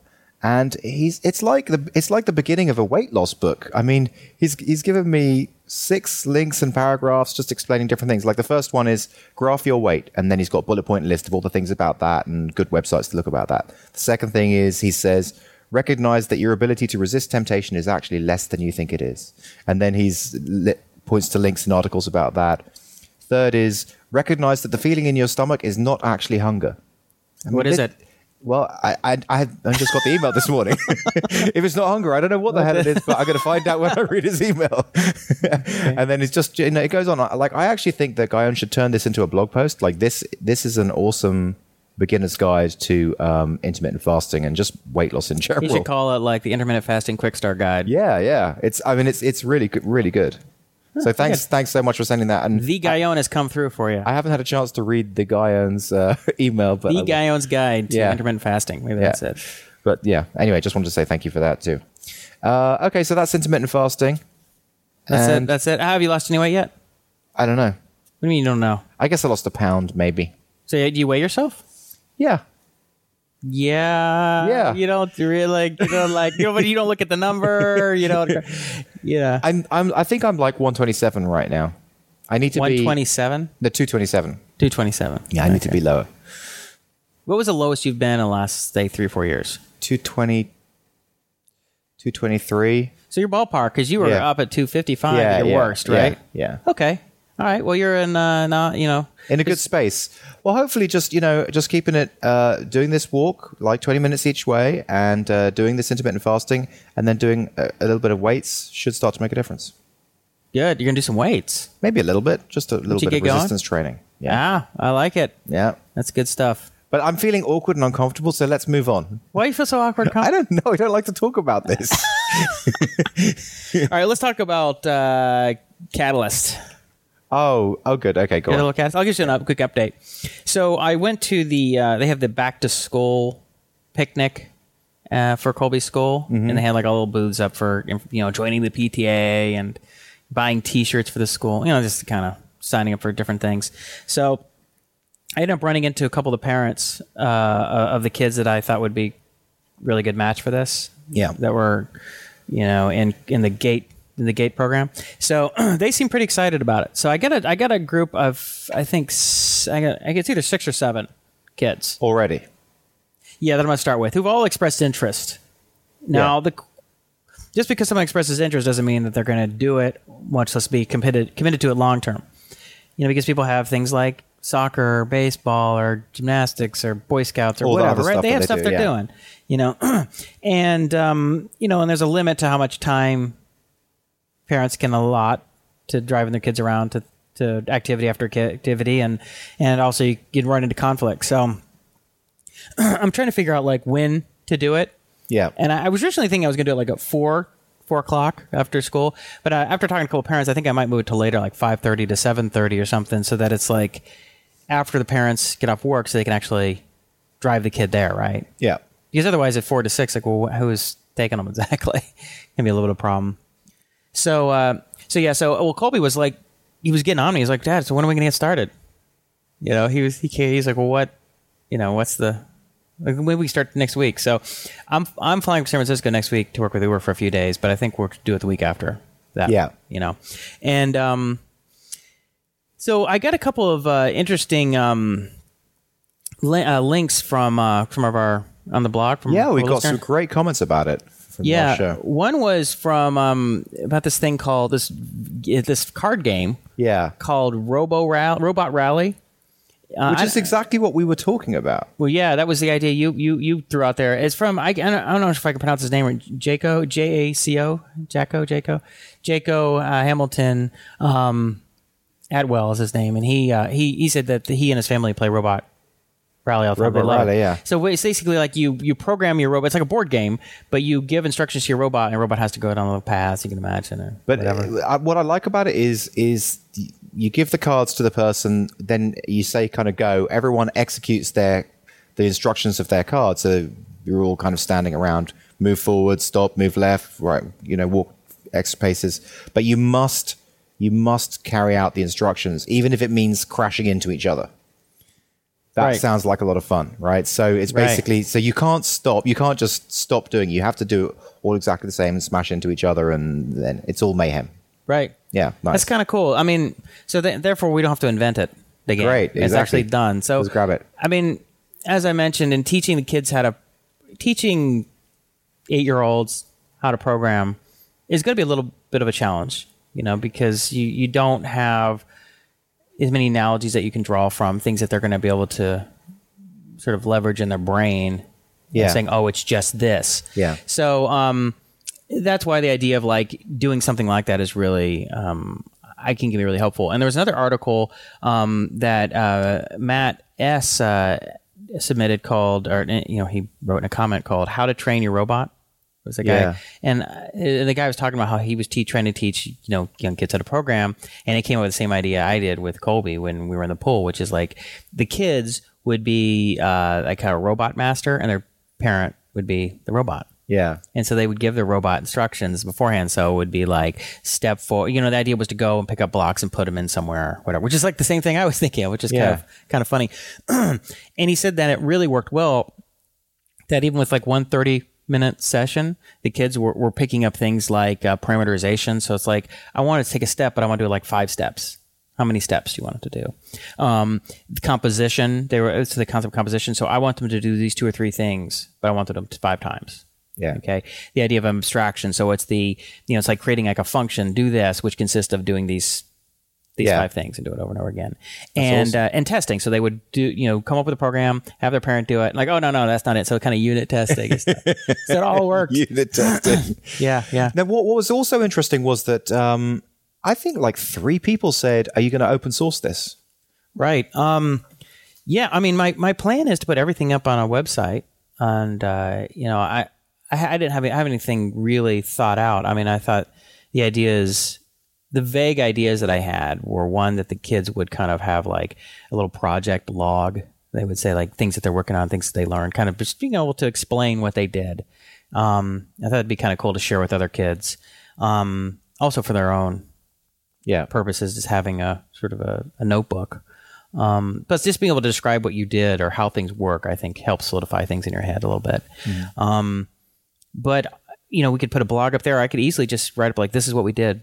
This is how well it worked." right? So that's yeah, Lesson that's- one. Yeah, I did this, this, and this. This kind of worked. That's open this, sourcing work. it in a way. Yeah, yeah, Yeah. yeah. I mean, people can do whatever they want. You Yeah. know, I mean, I mean, th- this is going to be experiment. I mean, you know, I have a lot of things that I think are true. I have things that I think could work, and I have things I think might work.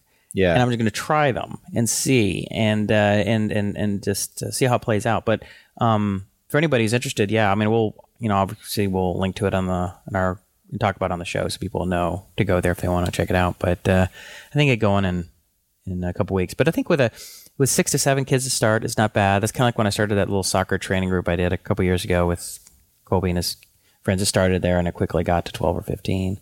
Um, you know, and, and some of those kids might do it for a while and then drop out, but other kids will be kind of pulled in, and you'll end up kind of solidifying around a group of kids that are really into it and whose parents are just or who are kind of supportive of it and want to do it. So well, I'm I'm looking forward to uh, helping teaching the programming on that. yeah, that'll be fun and rope you into that. You can do a little bit of. Know, how do I explain to this eight year old what a uh, what a function is, what a parameter is? You know, it really stretches your brain to try and like, Yeah. how do I explain this? Yeah. Because you start realizing your explanation is containing terms that they don't That they don't understand. understand. Yeah. or you're using you're speaking at a level that they're just not going to be able to internalize you have to and so it, it's a real challenge you have to sit there and sort of you have to spend some time thinking about like how do i explain this and explain it succinctly because if you go into a long explanation they're just going to get bored They're going to get bored. Yeah. their eyes glaze over and they just whatever Yeah. so I, I've just uh, ha- happened to have Hacker News open, and I've just seen um, a story coming up, which is your brain can be hacked. It's in um, te- Technorati right now, mm-hmm.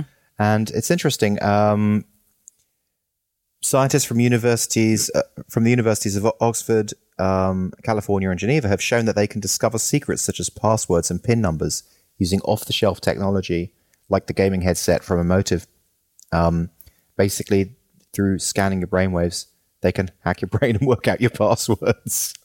yeah well i think we talked about that before I, mean, I read some articles about how you know you can you can um i could say they can say imagine a chair Yeah. and then a chair appears on the screen. Like they have these sort of like this sort of um, it's not a very high resolution chair. Yeah. you know things like that. So it's like you know these sort of um, there's sort of these structures in your brain. These things that we imagine are actually have like a can be interpreted. They have a signature in some way.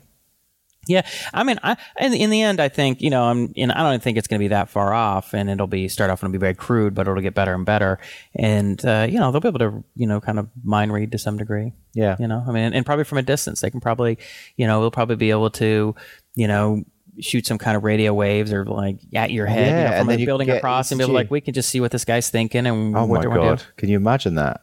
Yeah. Well, you know, it's like we are talking about, like you know, what the NSA is doing with, uh, you know, they have those taps on like those twenty-two, um, I think it's like twenty-two uh, hubs Yeah. around the country, and they're just in that that huge that monstrosity of a building or building out in Bluffdale, Utah, to store basically everything they're sucking down off the internet. Yeah. I mean, they're sucking down all domestic communications, or virtually all of it, all emails, everything, Skype, and 10 years ago, or even three years ago, you bring that up to someone, people are like, what? You're crazy. They're not doing that. They can't Yeah. possibly. I remember talking to Phil about that, and he was highly skeptical. no way. Because a friend of his, you know, another kind of technology guy was saying that he, he thought they were doing that, and Phil was like, I don't, that's doesn't sound possible. And I said, well, actually, here's some articles on it. They're they're doing it. It's the New York Times, right? I mean, it's not. You don't want to believe it. You don't want to believe that your the people in charge would do something so dast so dastardly.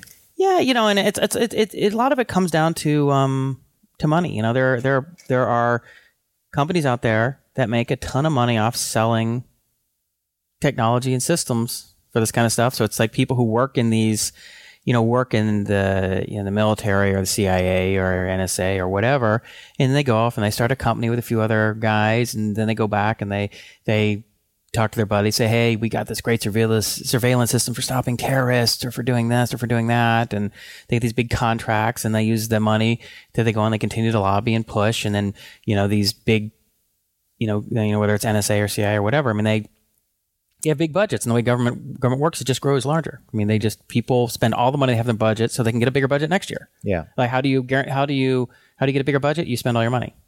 Like, if you gave me a billion dollars and I said, "Well, you only spend three hundred million of it," they're going to be like, "Well, why are we going to billion next year? We do three hundred. Yeah. Yeah. And then And so I'm going to spend a billion. So next year I can get a billion five and I can have more power and I can do more cool things that I think I want to do. And things just grow bigger. And, uh, and then if you have your ex buddies or people come to you and says, Hey, Jason, look, you know, I, we got this great company, this super cool technology and you know, we'll spend money on it. And, and then you go out and then you retire and you sit on their board and Yeah. there's a lot of that kind of stuff goes keep on. the same thing going. No, I totally agree. It's not like there's five people in a room. It's like, how do we turn the U.S. into a surveillance state? It's just, it's just the Yeah. net result Yeah. of politicians who you get lobbied and re- accept donations, and then later have a revolving door, and they call that, and, and then they go and work for these companies or sit on their boards or be special advisors or consultants, or um, and it's uh, in in terms of national security and, and surveillance stuff like that. So you know, the, the national security state a lot of that is just um, demagoguery. I mean, it's like politicians talk about this, you know, this danger and that danger, and it gets people scared. And it's it's, it's the politics of fear, and it, it works every time on a big on populations. They just you scare them and they vote for you, like you know. So anyway, Did you did you see the um the Phalcon framework for PHP? oh, is that that, like that super high speed um, PHP has like some C extension that makes it super fast? Yeah, I like that. That's a that's a kind of novel idea. So basically, you know, many people use Cake or Symfony or CodeIgniter. Mm-hmm. Um, it's a framework like that, but it's actually compiled into C, and it's it's a, a loaded module inside PHP. I thought that was interesting. Have you? Uh, are you gonna experiment with it? Um, would you use it for Pluggio? I, no, I'm not going to rewrite the whole of Pluggio. Well, no, I mean you can, you always not. It's not like a plug and play. Like you just it's like a module you just stick in and it just utilizes that. Well, it, it's a module, but it gives you you know you know your framework. I mean, it's, you know your framework that you've written for AppIgnite. Uh huh. It's basically exactly like that. So you ha- so you use exactly the same code as you would use, but rather than No, so it's a framework. It's not just like it. no, it's just a framework. That's all it is. It's just a framework, but it's but they've compiled it into PHP. Okay. So imagine you wrote your framework, but you compiled it as a PHP extension. I see. That's why it's faster. Okay. So they so they obviously every framework has slightly different ways of Doing things. of, of doing things, right? So you'd have you know to to put it into Pluggio, I'd have to rewrite Pluggio with their framework. Do they have any uh, benchmarks on it? No, Nothing. Not- they not- just say well, it's faster, but ma- no one maybe like they do. faster. Sorry, I, I, I said no without thinking about that. Um, maybe they do. I don't know, but I thought it was interesting. It's interesting, but we don't know anything about it. Okay, there you go. Let's move on. Okay, no homework, but uh, it looks cool. Um, so Coursera is uh, introducing a, an honor code that uh, because people they th- they think in like their courses where they're um, based on essays. Sarah. Coursera. Oh, Coursera, Kind of okay. Udacity. Yeah, Which is the online learning. Yeah, Uh, probably like with a massively online learning, um, massively online courses. I can't remember what they call them, but um, I guess they're getting the sense that a certain number of people are cheating, which is Yeah. not a big shock. uh oh. Well, I guess it's the levels is not much higher, uh, you know, higher than you'd probably see in a on a university setting. You know, they said that they they asked, uh, I think some poll like forty three percent of people admit to being have cheated at some point in Yeah. college or whatever. But you know, I think it's much wider than that. I think, um, especially when you, I remember there's a big thing up at the Air Force Academy years ago. Like there was massive scale, you know, large scale cheating going on. I think a lot of schools, you know, So what, what what's their strategy to combat this? Well, they're just doing honor code, like reminding people, like when they first start, like you assert this is you your work or this is your essay or whatever.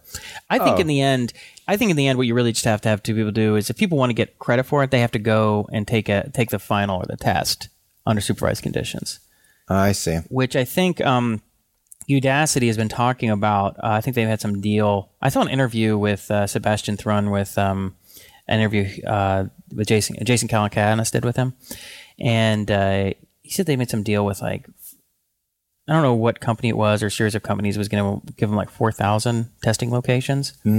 So if you wanted to get a, cre- a credit in some course, you know, a certain type of certificate or a verified certificate, you would go down and take the final while sitting in a sort of a proctored environment. Uh, yeah, I've seen that because when Georgie went for her licensing exam, we went into a place like that in Like Sylvan At- Learning Center kind Atlanta. of Atlanta. Yeah, it's just like some room, and it's got all it's got all these uh, cubicles, and you go into a cubicle with a computer, and they they test for loads of different things. Yeah, yeah. Yeah. I mean, and I, I think that's easy enough, you know. And I think in the end, um, Makes I think, sense. I think in the end that's better anyway. I, I think you know, having to sit through a course or pay for a course is less important than can you go and pass the test and, and certify that you have the knowledge that you know you should that you're claiming to have. You know, so I Yeah, know I like it. a little kind of kind of interesting. So what else we got here? You got any other topics? Not not too much. Um, why you want to call it a show? trying to think. Let me see here. Let me see what I got. I don't have as many links as We've I've- put in our time. we have. What has I've long- put in my time of having to uh, listen to you for an hour and a half. Let's see. Well, what do you think about the Black Widow um, uh, article by Dustin Curtis? He's talking about how you know Twitter is essentially shutting off the developers. I mean, he's basically basically Twitter grew early on in large part due to the effort of lots of developers building all these clients and stuff and bringing people into using Twitter Definitely. and being the early adopters. And now they're kind of screwing over the developers, say we don't need you anymore, which they don't. You know, we don't really care about the developers. Developers are high maintenance. You know, they're they're going to extract value from the system without giving us the value that we think we ne- we we need or we want. So they just they're kind of mainstream now.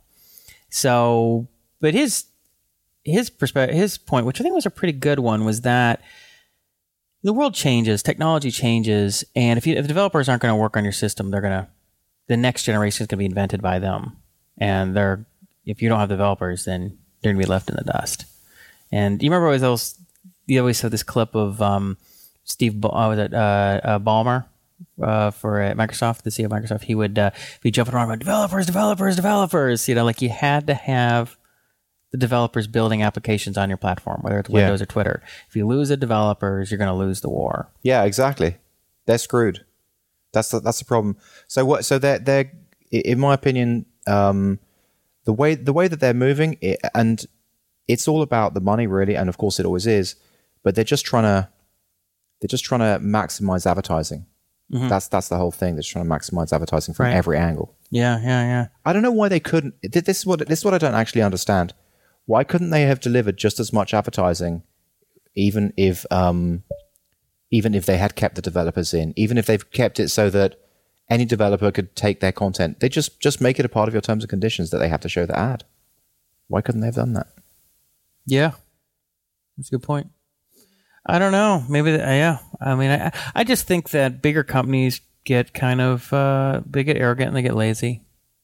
You know, it becomes they become they become a little disconnected from their from the you know things like the developers or power users. They just don't care anymore. And the people who started the company and built it up aren't there anymore. It's the the professional management is in, and it's just about milking, you know, the revenue, making as much money. Do you think that that something else is going to come up and just like chop the head off Facebook and uh, Twitter, or do you think they're Absolutely, of course, it always happens that it's way. just, it's just a matter of time? Well, you look back at the uh, at the at the at the '90s, and, and and you think. I mean, we can go back, you know, however far you want, and you see it over and over again. But Microsoft, the Wintel duopoly.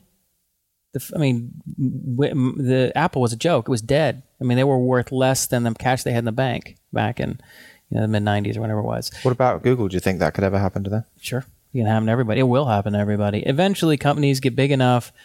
It's kind of the innovator's dilemma, right? They they get big enough, they get lazy, they get stupid, they get bureaucratic. They just they just be, they become sort of ossified, um, eh, with bureaucracy and political infighting and just um, resting on their laurels. And at some point, I they just become disconnected with what's really going on. It's like how Microsoft almost missed the internet. You know, we remember the the infamous document from uh, or memo that Gates sent out. You know, back at some point, so we got to get on this. Like they almost missed it. And uh, you see a million. And there's there's lots of articles about how Microsoft.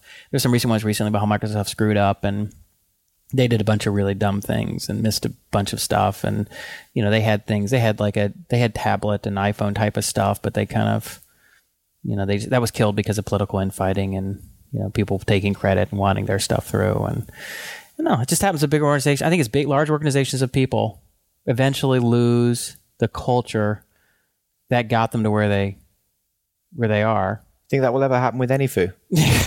i hope we have a problem that we get so big that i just like to get beyond two people you know honestly i just like to get it so that uh, you know it, it's making you know some kind of income that's you know worth our time Yeah. you know because right now we've you know we've spent i mean we would have to make a lot of money to overcome the amount of hours that we could have spent doing consulting work i mean we'd have to make many tens of thousands of dollars. Right. You know, not just not, and that doesn't even include the money we put into just getting it up and running. So Well, and the money we've put into things like design and stuff. yeah, Yeah. It's just it's it's gonna have to. So yeah, that's that's what I'm worried about. I don't, Yeah. I don't, uh, don't really think about things like that too much. I think it's kind of a waste of waste of time. You know, one thing I wanted to th- uh, talk about a little bit about is the idea of uh, ownership of code. And I read this one article. I, can't find the link to it. I don't know if I have it here, but it was talking about how when when there's no ownership of code, how it kind of loses its quality. If there's nobody there as the gatekeeper and says this is not good enough, Yeah. and it's sort of like the Borg mentality, things kind of go to crap. And the guy was talking about how like when you compile the source for like a lot of these Linux distributions, how it's just like god awful. Like how because there's so much patches and patches on patches, and the same type of code is cut and pasted in tons of different places, and it's just just you know bubble gum and paperclip together.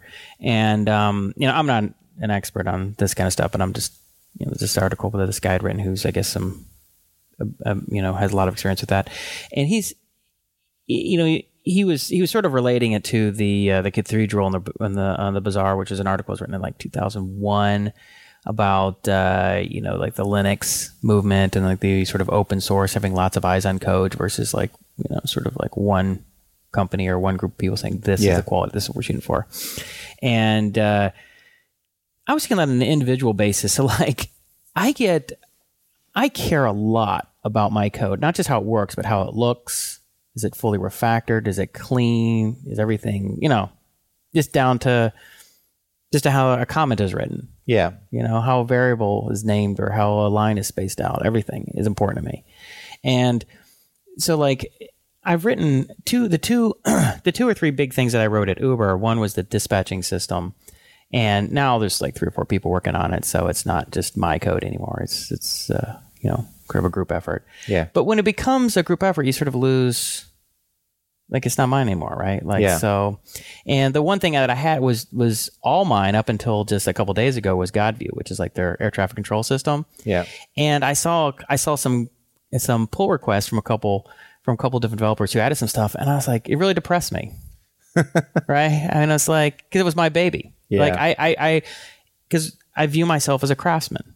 Right? This is something that I cared a lot about that I put a lot of um effort in not only to looking and working in a certain way, but the code to be written in a certain way. And I'm not saying I'm sure their code is fine, right? I'm sure there's they're smart guys. I'm sure they wrote good code, and and uh, but it's just sort of depressing to me. It's sort of like you know when you look back, you know, and and and you had individual craftsmen, blacksmiths, or you know tanners or whatever cobblers, and they had their one shop, and they took a lot of had a lot of their personal ego and and and uh, and everything wrapped up in the quality of the work that they delivered for their clients for Yeah. their customers.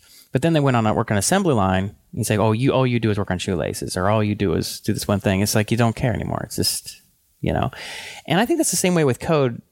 I think that companies companies it's better for a company if if if developers and all employees are commodities right you're just on the assembly line you're just a developer you work on this thing right and anybody can work on it but uh, it's not good for the developers so much because you just kind of lose this, the, the ownership you lose the pride it's not mine i can't Yeah. take credit for it so Yeah.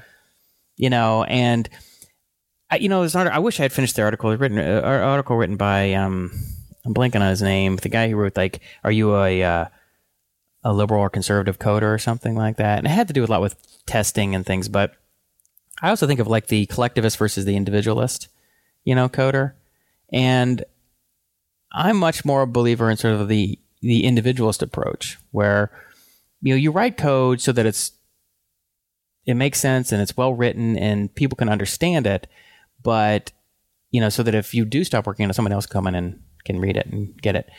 But um and, and of course there is a certain set factor that it's not it's not going to be as good for the company if it's going to take someone else a couple weeks or whatever a few days or whatever it takes to get up to speed on the code base. And if somebody had just worked if 10 other people working on it so if you never showed up for work the next day it didn't matter. Yeah. but I think ultimately that the overall quality of the code is going to be better when you have people who take pride in the components and the libraries or systems that they build, as opposed to just being part of the Borg and you just take a task and you just work on some random part of the system. Funny you should say that because the best code that I've ever seen and the best code that I've ever been involved in being created has been through paired programming. So it's been two people working on the code at the same time. So yeah, it's sort of a cross between individualist and um, shared. So basically, because with because with two people, you you round off each other's corners, and you- Weaknesses, yeah. yeah, and so basically, you will create a great single code base, but um, But you still have, it's only two of you, so you can say, we built this. yeah, we built this, but you still have some mind share. Mm-hmm. So so it's the ba- the bus factors too, right? So it's like how many people, you know, if, if I walked out and got killed by a bus, well, mm-hmm. then this other person's there, mm-hmm. right? So maybe that's maybe that's an approach to consider. Yeah, I you know I, I just wonder about that. I, I I think that for organizations, so like if we had, um, let's say AnyFu became very successful and we kept wanting to extend in the technology and had hired a bunch of developers, I I might do with that. I might say there's no more two people work on this. Yeah. Is that their that's their thing. Yeah. You know, um, and uh, I just think because what happens is is that you have all these people working on this code and it's like I don't even know what these people are doing. Like, what does this code do? There's so many different because even if people, e- even if you can get people to code with the same style conventions, you know, they name things in the same way or they space things a certain way, which of course that is always impossible. easier said than done. Everybody's still kind of adding in their little i- idiosyncrasies, but the problem is that people think differently, they solve problems differently, and they do things in a different kind of way. And so you look at that and just like, I just don't get what he's doing here. Like it's mm-hmm. just really weird. But this is how their brain works. Is because your work differently, and so your brain, your the way you're doing stuff might come across as really weird and back assward to them. Yeah. And it's not that anyone's wrong; they probably can both work. It's just a different way of approaching a problem. And so when you have a code base or some subsystem and it's like five different ways of approaching a problem and you just have this sort of weird mesh of things and it's no it's, it doesn't it doesn't have a sort of coherence to it it's like if you had five people writing a screenplay or something it just doesn't have the same voice it loses its voice i don't know that's my thought i mean I, I i don't know i mean i know this is sort of a there's this big sort of open source you know come to the open source sort of this kumbaya everybody hold hands everybody commit everybody you know uh, branches off and merges code and stuff but i'm not a real you know as you can tell from speaking I i'm think not a that real without, buyer I mean, that I, I would agree that you need an owner. You need an owner. So I'll just I'll just leave it at that. But I want to move on to ano- another topic, which you Mm-hmm. made me think of when you said that, which is something that I've been uh, experienced quite a few times. The ownership of code. What I thought you were going to talk about is something different, which is that when you when you join a company or when you start a new project, a lot of times they'll make you sign IP things. Yeah, like sure. IP ownership things that just that that always strikes me as being crazy because at what stage in the stack do you own the code or do they own the code like what what what exactly is the ownership here i mean like I, I was doing some work for a client recently and i was using some of my existing code my my framework Sure. and i refactored a part you know i refactored a part of my framework during that coding session with the client I'm like, does the does the client own this? Because you know, I've basically signed something saying that whenever we work together, they own that thing. You know, well, that's that's what what most people sign anyway. Like if I'm if I'm working in Idealab, right, and I happen to use a bit of my framework to do some stuff for them, mm-hmm. do they own it? You know, Well, usually you specify that in, in, in, in, the, in the document. You say there's code that I may use that's pre-existing that I still own, or I still, you know. But they might say it's like non they they own it, but it's not exclusive for stuff that you brought. So it's like they have access, they can use it, distribute it, do whatever, but you can use stuff that you brought. But anything written what about- is owned by them. But what about just open, uh, you know, open source stuff on the internet? I mean, you grab that down, you put that into their project, and then you mix it up in a certain way. Now they own that. I mean, do they? Which you know, if you refactor that open source library, I mean, I don't know if you make changes to existing code, the open source code, what they it's just. It, I, I guess the point is, is it's like there's there's this line between I own the code, they own the code. At what point? Where's the gradient? Where does the gradient happen? And the whole thing just seems kind of. It just seems silly to, that that that it's so important to lock this down and to get this locked down for investors. I mean, if you went to a, a court of law and you actually look through it, it'd be very difficult to say which parts were theirs and which parts were yours. And Yeah, yeah. know? I'm sure there are edge cases where some consultant built something and then went off and built a competitor, and, you know, to them. But that's usually pretty rare. And I don't know. I mean, I, the thing is, the reality is, you can't really um, enforce it very well. How do they know what code you're using? Well, right? How would anyone know what you were using behind the scenes? No, no, exactly. But and, I- and they and they can't they can't get a just because oh I think he's using our code. They're not going to get a warrant, a search warrant to look at your code base. Uh, So it's actually, kinda silly. Just what you were saying there about telling people your idea. It reminded me of something. Um, I posted a tweet saying, "I'm working on something new. I'm going to try and get it done in two hours a day in the next couple of months." Someone, someone t- tweeted back to me and said, "You should tell everyone your idea. Have a look at this article on Rob Walling's website, and it's an article by Joel Gascoigne, the creator of Buffer. And basically, the article says, "Don't keep your idea to yourself. Tell everyone about your idea, and you know just how how um, how much that's made a difference for him." But what I thought was really interesting is is that he's got Buffer, right? Mm-hmm.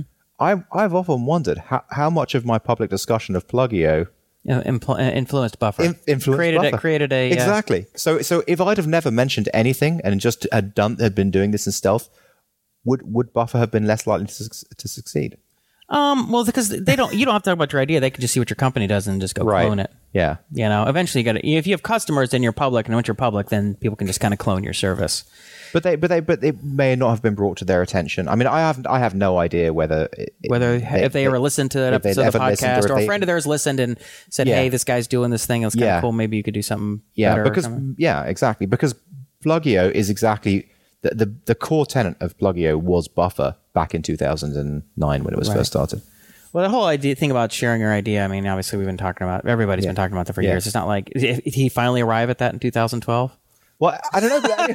It's like a breakthrough. hey, share your idea. Tell everybody. It's like, dude, That's well, that uh, that's a guest post on on Rob Rob's website. So you need to be nice. I don't need to be nice. I just tell the truth. That is old news. It's like you were talking about. You were going to write a blog post like six months ago, and you're talking about like make small decisions and Yeah. make small. And I was like, that 37 Signals has been talking about that since like 2004, Yeah, 2005. You can't write an article like that because everybody's going to go, uh, prior art, uh, dude, like everybody's been. I mean, 37 Signals has been espousing that, and, and interview after interview, blog post after blog post since 2005. So, and the whole idea of like share your idea, don't hold it. I mean, that's I you could probably find 50 blog posts on that for the last you know eight years or 10 years. you're probably right.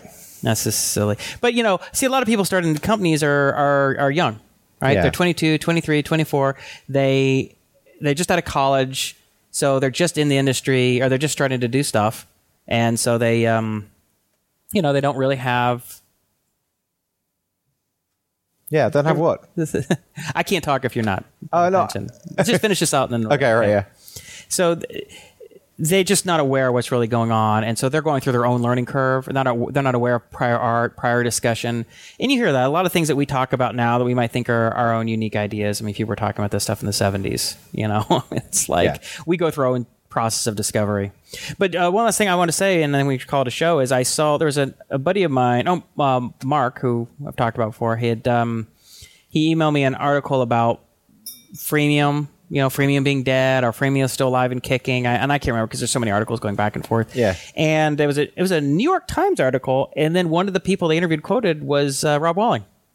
Sweet. I was like, because he was talking about um, how freemium had worked or not worked so well. Had it I basically had not Well, worked very well because- for Hittail. And that's funny because Rob Walling uh, also had brought that up because he had Ruben from BidSketch write that big blog post about that. Mm-hmm. You know, freemium doesn't work, freemium plans don't work, or something like that. Yeah, yeah. So, um, anyway, I thought it was funny. I'm like, yeah, that's kind of interesting. And by the way, I know Rob. We Rob's my buddy, yeah. So that was kind of funny. But uh, we have hot dogs together. yeah, right. A barbecue one month ago. Well, I think we should call it a show, man. All right. It's ready to. I think we we done enough. Yep. Done enough damage for one day. All right, that's a wrap. We're out.